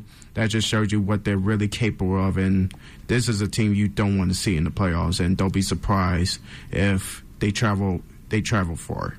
Yeah, I think the NL is super interesting with the Cardinals and Brewers because that could easily be a flip, and the team that gets second could potentially be on the outside looking in come the postseason. Personally, I think the Cardinals win the NL pennant there, and then I have the Brewers taking the spot that is currently held by the Phillies. So I have Atlanta, Milwaukee, and San Diego as your NL wildcard teams. And for the AL, it's wide open. I mean, even the Guardians could fall to the Twins, hopefully not. And then the Guardians could look out, could be on the outside looking in.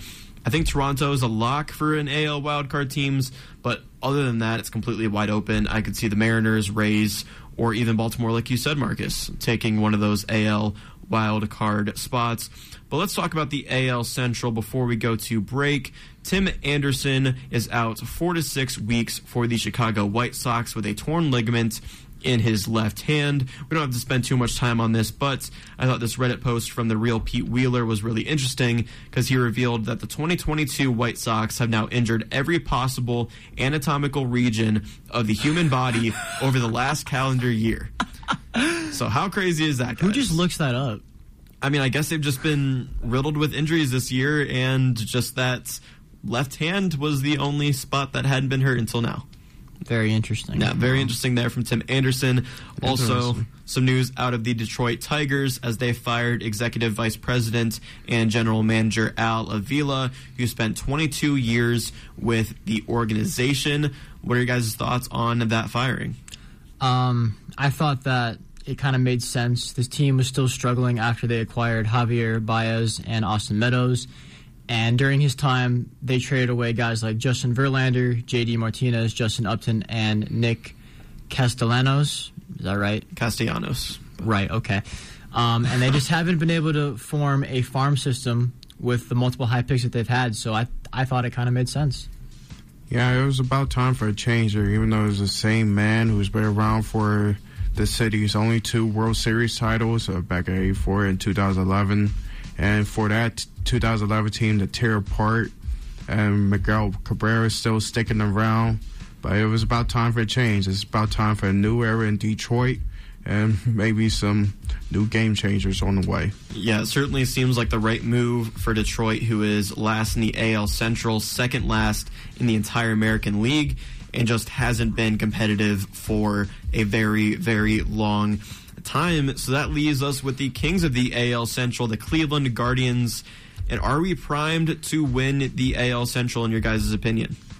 I think it's definitely possible. Um, before last night, they were on a six game winning streak and currently hold the number one spot in the division. So it's definitely possible, but you never want to get too comfortable.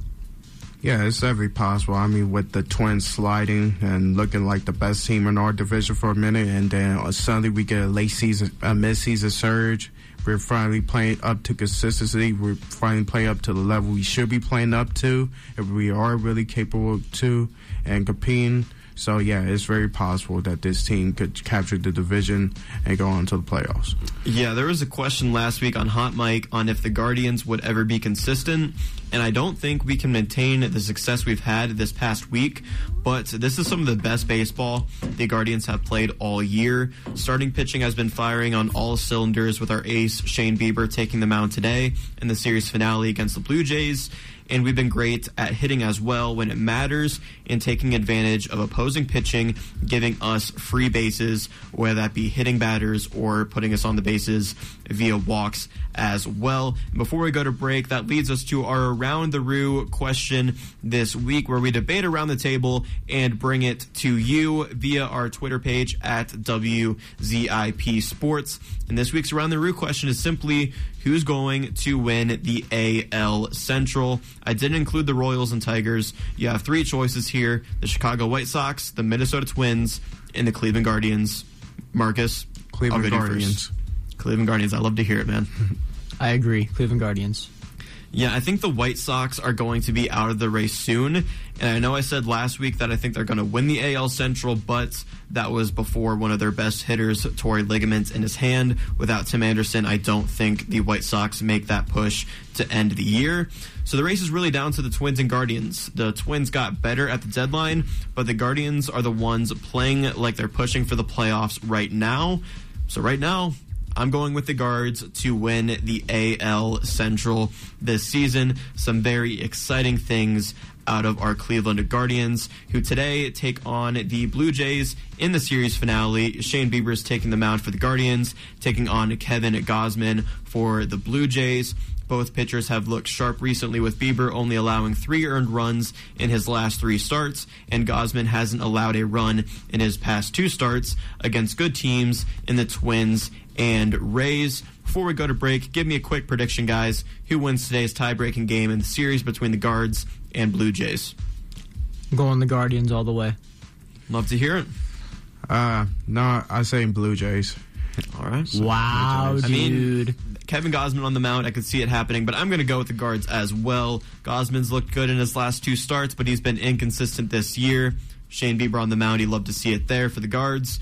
I had the Guardians winning today's game. This upcoming week, you have Detroit and the White Sox, some very important series within our division. So go Guardians. Hopefully, they continue to play hot down the stretch. And that will do it for our baseball segment on today's program. When we return, the second edition of Hot Mic. If you haven't left, left a question yet, you have about two and a half minutes to drop your question on our Twitter page at WZIP Sports. You'll see the Hot Mic post right there. Just ask a question, we'll shout you out, and we'll answer it live on the air next.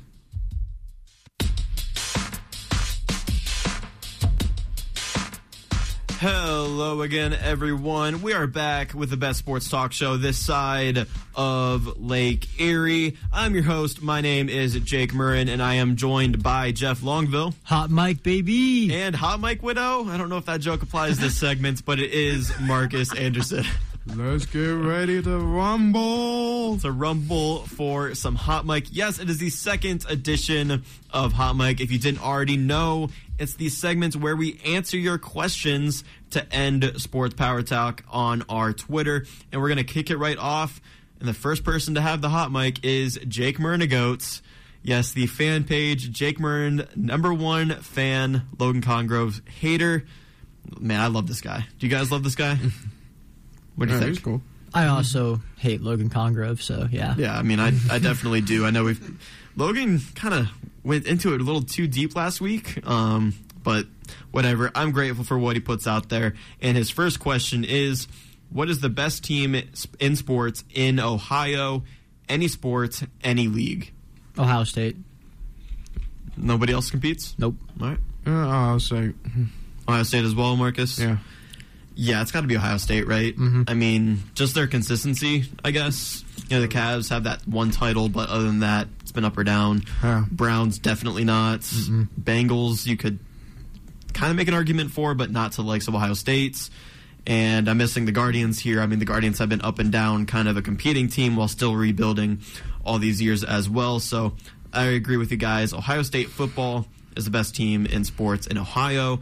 He also asks, what high school did everyone on SPT go to? We're not going to name every high school, but at least the three of us that are here. Marcus, go ahead. I went to Warrensville Heights. Warrensville Heights Tigers. Go Tigers. All right. I went to Ellet High School.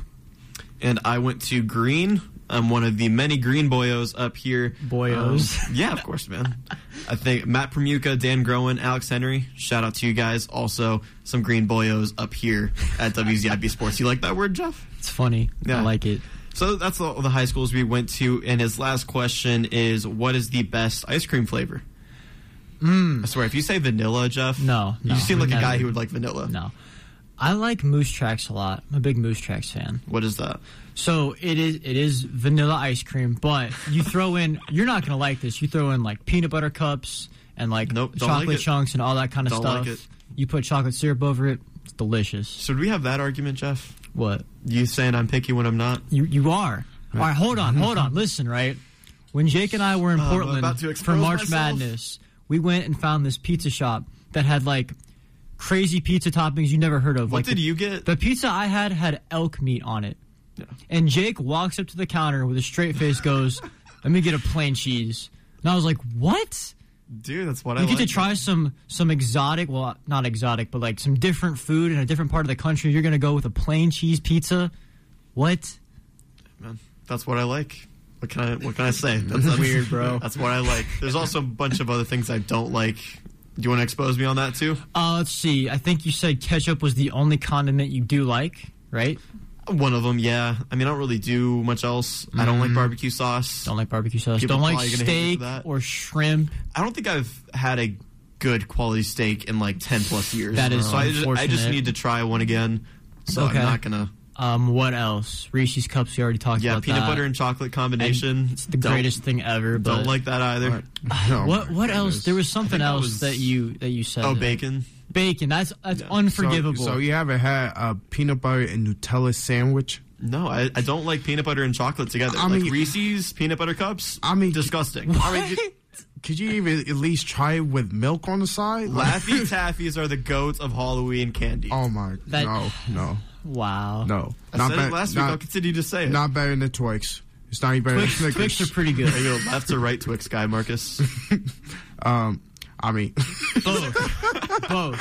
I don't know. oh man, I can't believe it. oh man, we're going wild here on Hot Mic on a simple question of what's the best ice cream flavor. If you ask me, I say mint chocolate. So that's another good You're one. mint chocolate fan? That's another good one. So it just depends. Like, are we talking? What are we talking? Am I going into a store like Acme or Giant Eagle and just getting a thing of ice cream, or am I going to like Dairy Queen ordering a Blizzard, or I'm going to hand like? It just depends, man. I get Let's different let's say you're everywhere. going to like handles. Mm-hmm. handles. I might flame me for this too, but I'm not a big handles guy. What? I Where do you go? Cold Stone? no, I'm not. I'm not a big Baskin Cold Stone Robbins. ice. Or where do you where do you go? My number one is Freddy's because Okay. theirs is more like a custard and not really ice cream. And I love it. I also like Strickland's and DQ and Pavs. Those are my top four. I had Pavs not too long ago. It was pretty good. yeah, so like I, I usually get chocolate ice cream as the base, and then throw on either M and M's, Oreos, hot fudge, anything like that I respect it. wherever I go. So it just depends where I'm going. If I go to a store, usually my go-to is like chocolate marshmallow, and I'll, I'll roll with that. Mm. But yeah, that's a Not a marshmallow fan. That's weird. How? Should I expose you for that? It's just sugar. Do you not like s'mores? I will eat the graham cracker and the Hershey's. I will not eat the marshmallow. Gross, man. Do you like s'mores, Marcus? Oh yeah, I like s'mores. Okay, is he weird for not liking marshmallows? I mean, It's just it's just sugar. That's all I mean, it Do you like cotton candy? I mean marshmallow. that that's just sugar too. I mean, I wouldn't- I don't like cotton I mean, candy, but I like marshmallows. I mean, I wouldn't eat marsh- a marshmallow alone. Like, Right, Eat yeah. marshmallows straight out the bag. like I'll, I'll eat I'll eat chocolate marshmallow ice cream, but like I won't be like super happy about it. You You've know? never done the marshmallow challenge where you just fit as many marshmallows in your mouth as possible. No, I've not. No. Oh man, you guys are missing out. That does it for Jake Murray Goat's question, and that does it for his hot mic. Moving on to Cam. Cam has the hot mic. He asked, I think, seven questions last week. He's firing on all cylinders. Has five questions for us this week. He says, "Congrats on 1K. Thank you very much. We didn't really observe this. We did reach a thousand downloads for SPT overtime, and that deserves a little bit of a little bit of a round of applause. Yes, I am very, very proud of reaching a thousand downloads on SPT overtime. Uh, we started up in December. I had my first episode as Solomon Renfro Jr., his interview, and then since then, 39 straight weeks of content, and I've heard great things from our listeners about it, so I'm very proud of that. But going back to Cam 429's questions here, his first question is our favorite new NBA unis.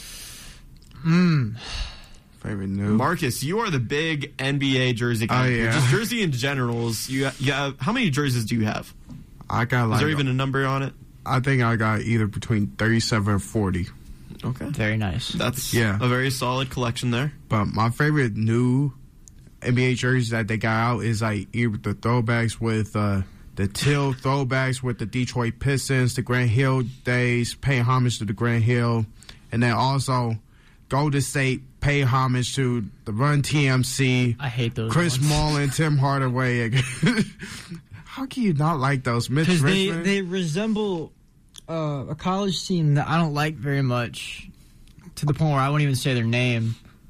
So that's why, and also it's Golden Oh State. man, It's- nah, it's just that going back to the nineties, and that's another squad. That reminds me of another squad that could have won it all. They they really could have won it all, But that nah, the GM had to trade away Mitch Richmond in '92, and then and then all went up the Flames. But yeah, I really like those, or either between Detroit's tail jerseys. Yeah, those are very nice. So, I'll be honest, haven't really been keeping up with the new jerseys. I did see the new Lakers jerseys, but to be honest, those just kind of remind me of UCLA a lot. So I'm going to say the Cavs jerseys. I like them. Hmm. So I don't know if like he's trying to get at our favorites new NBA jerseys, like the ones that are actually new, or if like the throwback ones count as well. Because Mhm. my answer is the throwback. It's got to be the purple Utah Jazz ones. Those Oh, yeah, nice. those, Those the are mountains. The Utah Jazz Mountains. released the worst NBA uniforms of all time, while also bringing back probably the best NBA uniform of Oh, all definitely. time. Easily the mountain uniforms from the Utah Jazz. That is my favorite new NBA uniform. His second question is our favorite Dan Campbell quotes. Do you guys have one? Bite your kneecaps off. Yeah, that's not a bad one. I think that's probably mine too. Do you have any, Marcus, off the top of your head? Um, I don't have a favorite quote, but I have a favorite moment. So I bit, so I watched Har- the Hard Knocks episode, the first episode, and my favorite moment was just seeing him do up downs with the team in the pregame warm ups during practice. I, that just shows you what type of guy he is. And I love Dan yeah. Campbell. And I got a feeling he's really good. He might end up changing the fortunes of this franchise, this Snake Bend franchise. He's always changing the culture. He might end up changing the fortunes. Yeah, just looking up Dan Campbell quotes. The first one is something that cannot be said on radio, so that's uh, that's very interesting. I'm just gonna roll with the kneecaps one as well for that question. His third question though is: Should the Hall of Fame cut to six enshrinees to avoid becoming the Hall of quote pretty good? I'm actually pretty passionate about this. Are we talking one. about the NFL Hall of Fame? Yeah, yeah. I would say yes because eventually you're you will probably get to the point where you're going to run out of worthy candidates, and then you're throwing in guys that don't really deserve it or deserve it less than other guys. I would say yes. Yeah, I would say yes. I remember Deion Sanders the other day saying like uh, the Hall of Fame is meaningless, like, and then he was like the Hall of Fame should be for game changers. It's not for guys who's. It's not for guys who say I played good. I gave you a good three to four years. I'm in there. So, nah, it's for game changers. People like Randy Moss, people like Dan Marino, Deion Sanders himself, game changers. People have left a big impact on the game.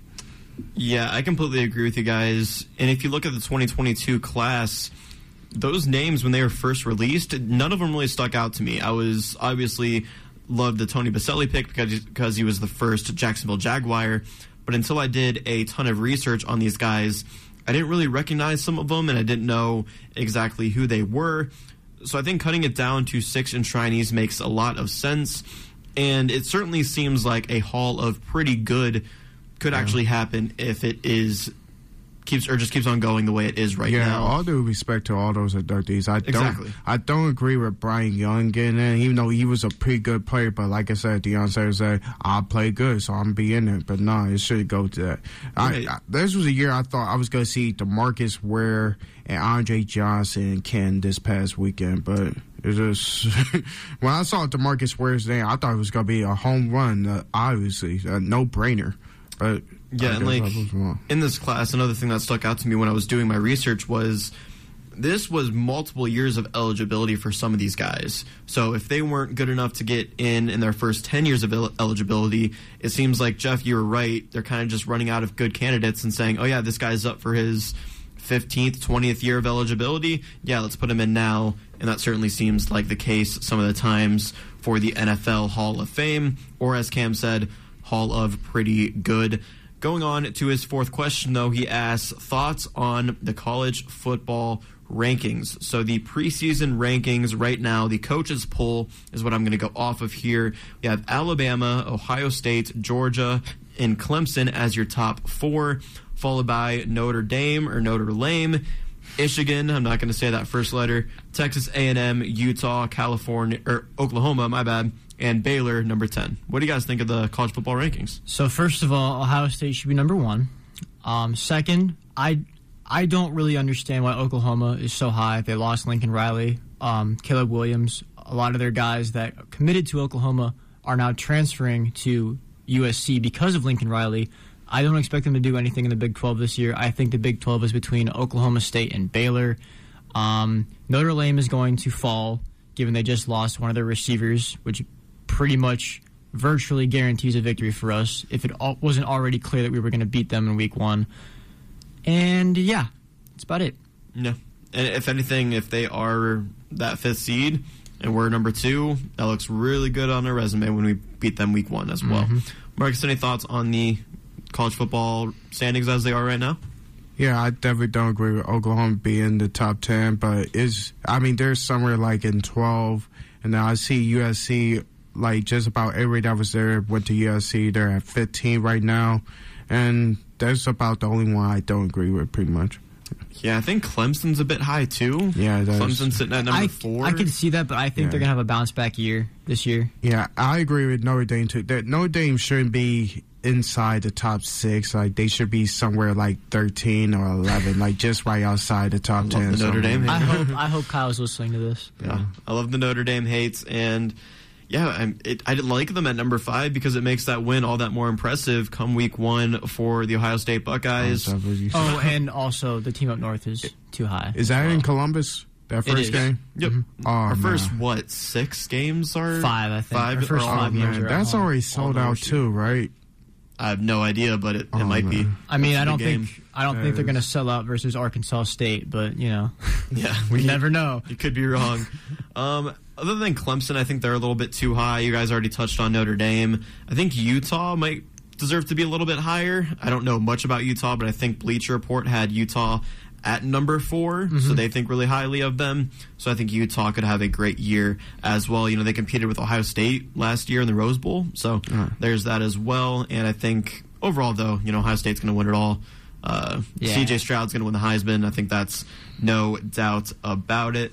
Cam's last question is also dealing with college football. He asks, should the college football playoff expand? If so, how many games? I think 10 total for Cam. What do you guys think of the college football playoff? I want it to be expanded to at least eight games. Um, with it being established, we've already gotten more interesting matchups with a couple one seeds falling to four seeds. You add an extra round, maybe some eight or seven seeds upset one or two seeds, given they'll have more to play for in that scenario.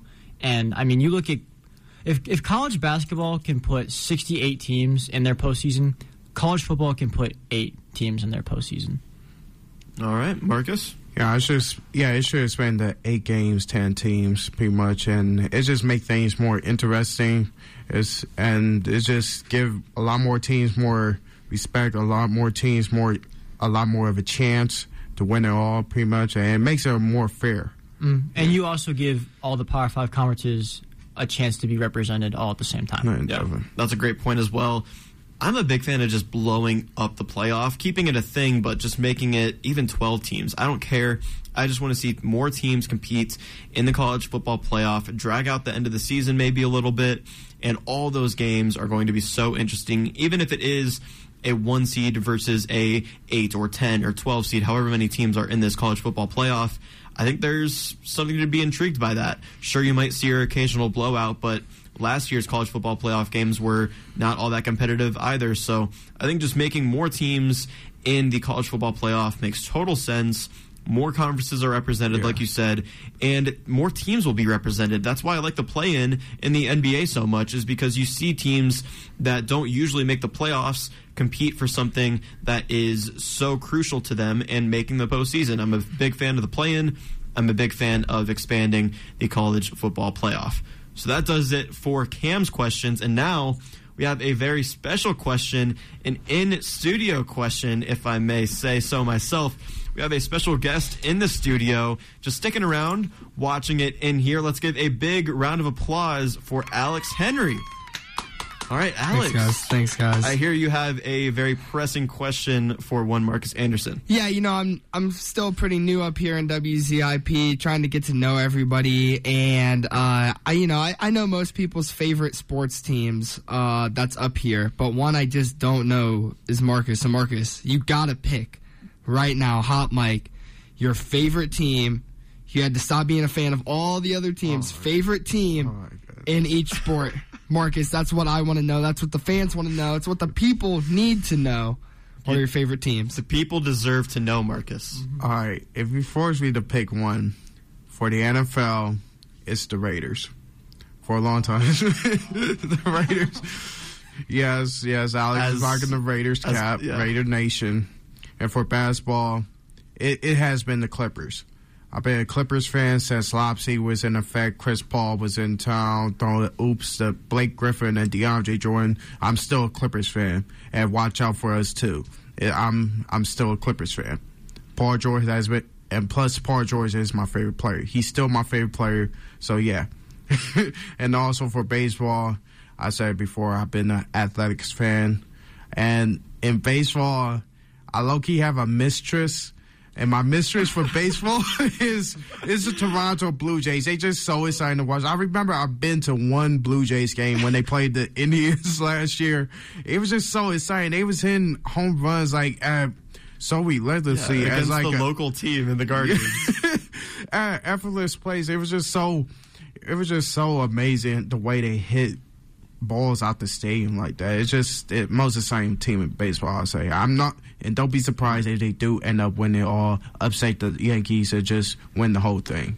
Don't be surprised. Your MLB mistress, the Toronto Blue Jays. That's that's So, something special. My As a- football mistress is the Packers.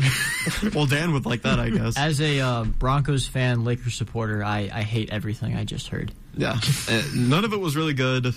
A lot of West Coast teams, it just all over the place. Do you have anything else for us, Alex, or that was just about it? You got like a hockey team? Uh, I'm not really into hockey. No that hockey. all right, hey, that's that's it. I that's all I wanted to know. What's your favorite Olympic sport, Marcus? My favorite Olympics, I'll, I'll say, um, is I, I I took a look at skiing. I, I mean skating. Okay. Once they put skating in the Olympics, uh, it's pretty cool. Okay, that's fair. Thank you, Alex, for the special Thank you guys. in studio question there. Let's get back to the hot mic questions on our Twitter. And Aaliyah has the hot mic here as she asks, "What's your favorite sports moment?" Aaliyah, as in That is very, very true. girlfriend? Yes, Okay. yes, it is. What is your favorite sports favorite moment? sports moment. It's got to be blocked by James, right? It can't be anything else. Well, for you, not for me. Well, I'm saying like for me that Oh, okay. followed by Kyrie's shot and the Cavs winning their only championship. That's mine. All right, Marcus. Oh man, I'll say like during my lifetime, I'll say is the it's the Minneapolis Miracle. Like when Dad was watching mm. football, he had the he saw the immaculate reception. That so the Minneapolis Miracle is like my immaculate reception, pretty much. But I'll say outside my lifetime, I'll say it's the catch and back in 1981 because that just made me love football. Football was the first thing I fell in love with in this world, and that's what made me. So outside my lifetime is the catch, and inside my lifetime is the Minneapolis Miracle. Yeah, that's a great pick.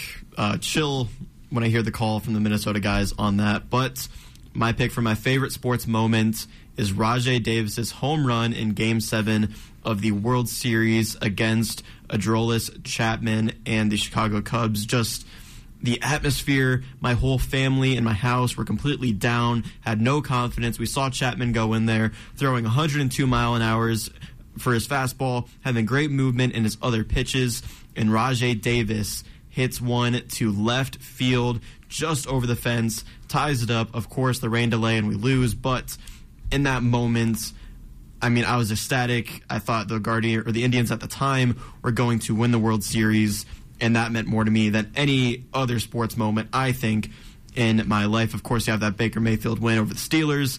That might be my second. And now Kelly asks if you could have any past Indians player on the Guardians team now, who would it be? Jeff, I know you're well versed in the Indians slash Guardians history. Mhm. So who would it be for you? So you told me not to do this, but I'm gonna do it anyway. Francisco Lindor. That's such a terrible pick. In your opinion, Or we are better without him. So yes, it is a terrible pick. But fair enough. Whatever. Marcus, who would you pick? Oh man, that's so hard. I'll say, I I was about to say Kenny Lofton, but I'll say Jim Thome. Jim Thome. So I was really close to picking Jim Thome. Um, I also wanted to go pitcher here, maybe Bob Feller, maybe CC Sabathia, maybe prime uh, Corey Kluber, because our pitching rotation could certainly use that. But I'm going to go outfield here because we need an outfielder. Myles Straw, he's great in center field, but he doesn't have any production at the plate right now. So for me, I'm going to go with my favorite center fielder of all time for the Cleveland Indians, and that is prime Grady Sizemore. Bring back Grady Sizemore into this lineup. I'd love to see what that would look like. Unfortunately, injuries ruined his career, but prime Grady with the Guardians right now easily win the AL Central if that were the case. Last two questions here. One from Talbert32. He asks, should the Browns trade for Jimmy G and possibly sign Antonio Brown? So we already talked about Jimmy G. Uh, let's talk about the possibility of signing Antonio Brown, I guess. No. No, absolutely not. Yeah. See his most recent comments about mm-hmm. his biggest regret is not being able to see him play, like actually see him play. Yeah, that's that's when you know he's just lost it all. He's his own biggest fan. yeah, very true. How about that? I mean, Raiders Nation. He played there for a little bit. Oh yeah. Well, no, not really. No. But well, I mean, he I mean, was on the Raiders. He, he was there for five minutes. Signing Antonio Brown, no. Yeah, I have no for both. There's so better free agent. You can stay doing concerts, do that little dance of his, the two fingers back and forth, side to side. Like, what makes you make up that dance? I don't know. I might end up doing that at the club or at the bar next time. right, do them two fingers side to the side, like the two step with the index fingers. the little two step with the index fingers, like.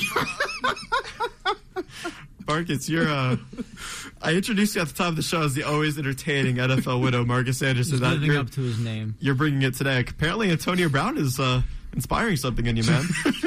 All right, last question here for Hot Mic, and then we'll go off the air here. Uh, Tyler asks, "Congrats on getting a thousand downloads. Thank you very much." He says, "Which episode was your favorite episode to film or record? I guess."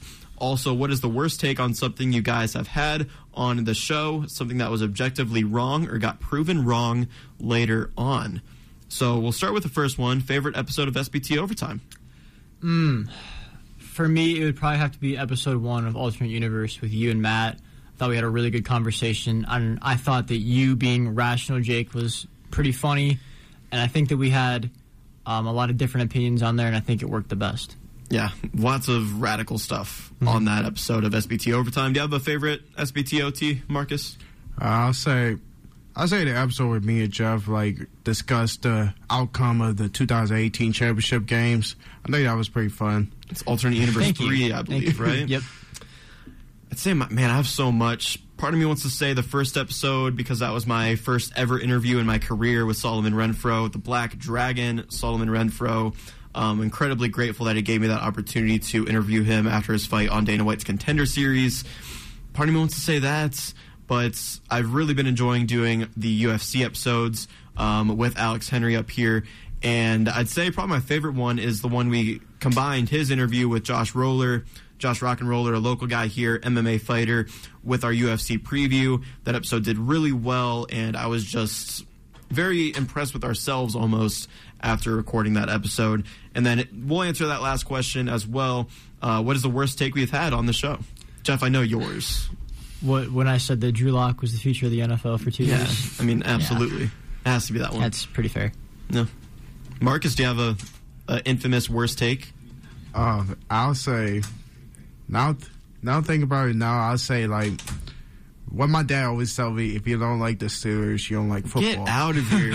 Get out of here with that. Yeah, but really, honestly, truly, if you don't like the Packers, you don't like oh, football. wow! Is it just going to change every year? just substitute the. honestly, truly, I just seeing now the facts how overrated of a franchise the Steelers are compared to the other great football franchises like the Cowboys, the Niners, oh, and the put Packers. the Cowboys in there. Come on now, you don't got to do that. Do I have a worst take, guys? That you're know. not a picky eater? That's a pretty good I mean, one. Yeah, but sports takes, I don't know. I don't know. Uh, hmm. There's, there's got to be one. I mean, MLB, I feel like I'm pretty solid on that. Basketball, maybe I said something silly. Um, oh, Baker Mayfield's a Hall of Famer. There we did, go. Did I actually say that? I mean, I wouldn't you be said surprised. it in the group chat. You- I don't know if you said it on air, but you said Well- it in the group chat. Mm, I think I was mostly joking, but I'll give it to you, I guess. I don't, I, I've said that he can be a top 10 quarterback when healthy. I, I, I still think that has time to prove itself, but sure, if you if you want to go with that one, go ahead and go with that one. Um, but I did predict the Warriors to win the NBA Finals last year, so I am proud of that. For my limited basketball knowledge, I did get that right, at least. All right, well, that will do it for the August 14th edition of Sports Power Talk. We talked about the NBA, including the latest within the Lakers and Nets organizations. Also, we got into some Browns news with the first preseason game and finished by talking about the Guardians, the AL Central, the Field of Dreams game, and of course, by answering all of your questions, in which was a very fun and entertaining second ever edition of Hot Mic. Any last thoughts on today's show, gentlemen?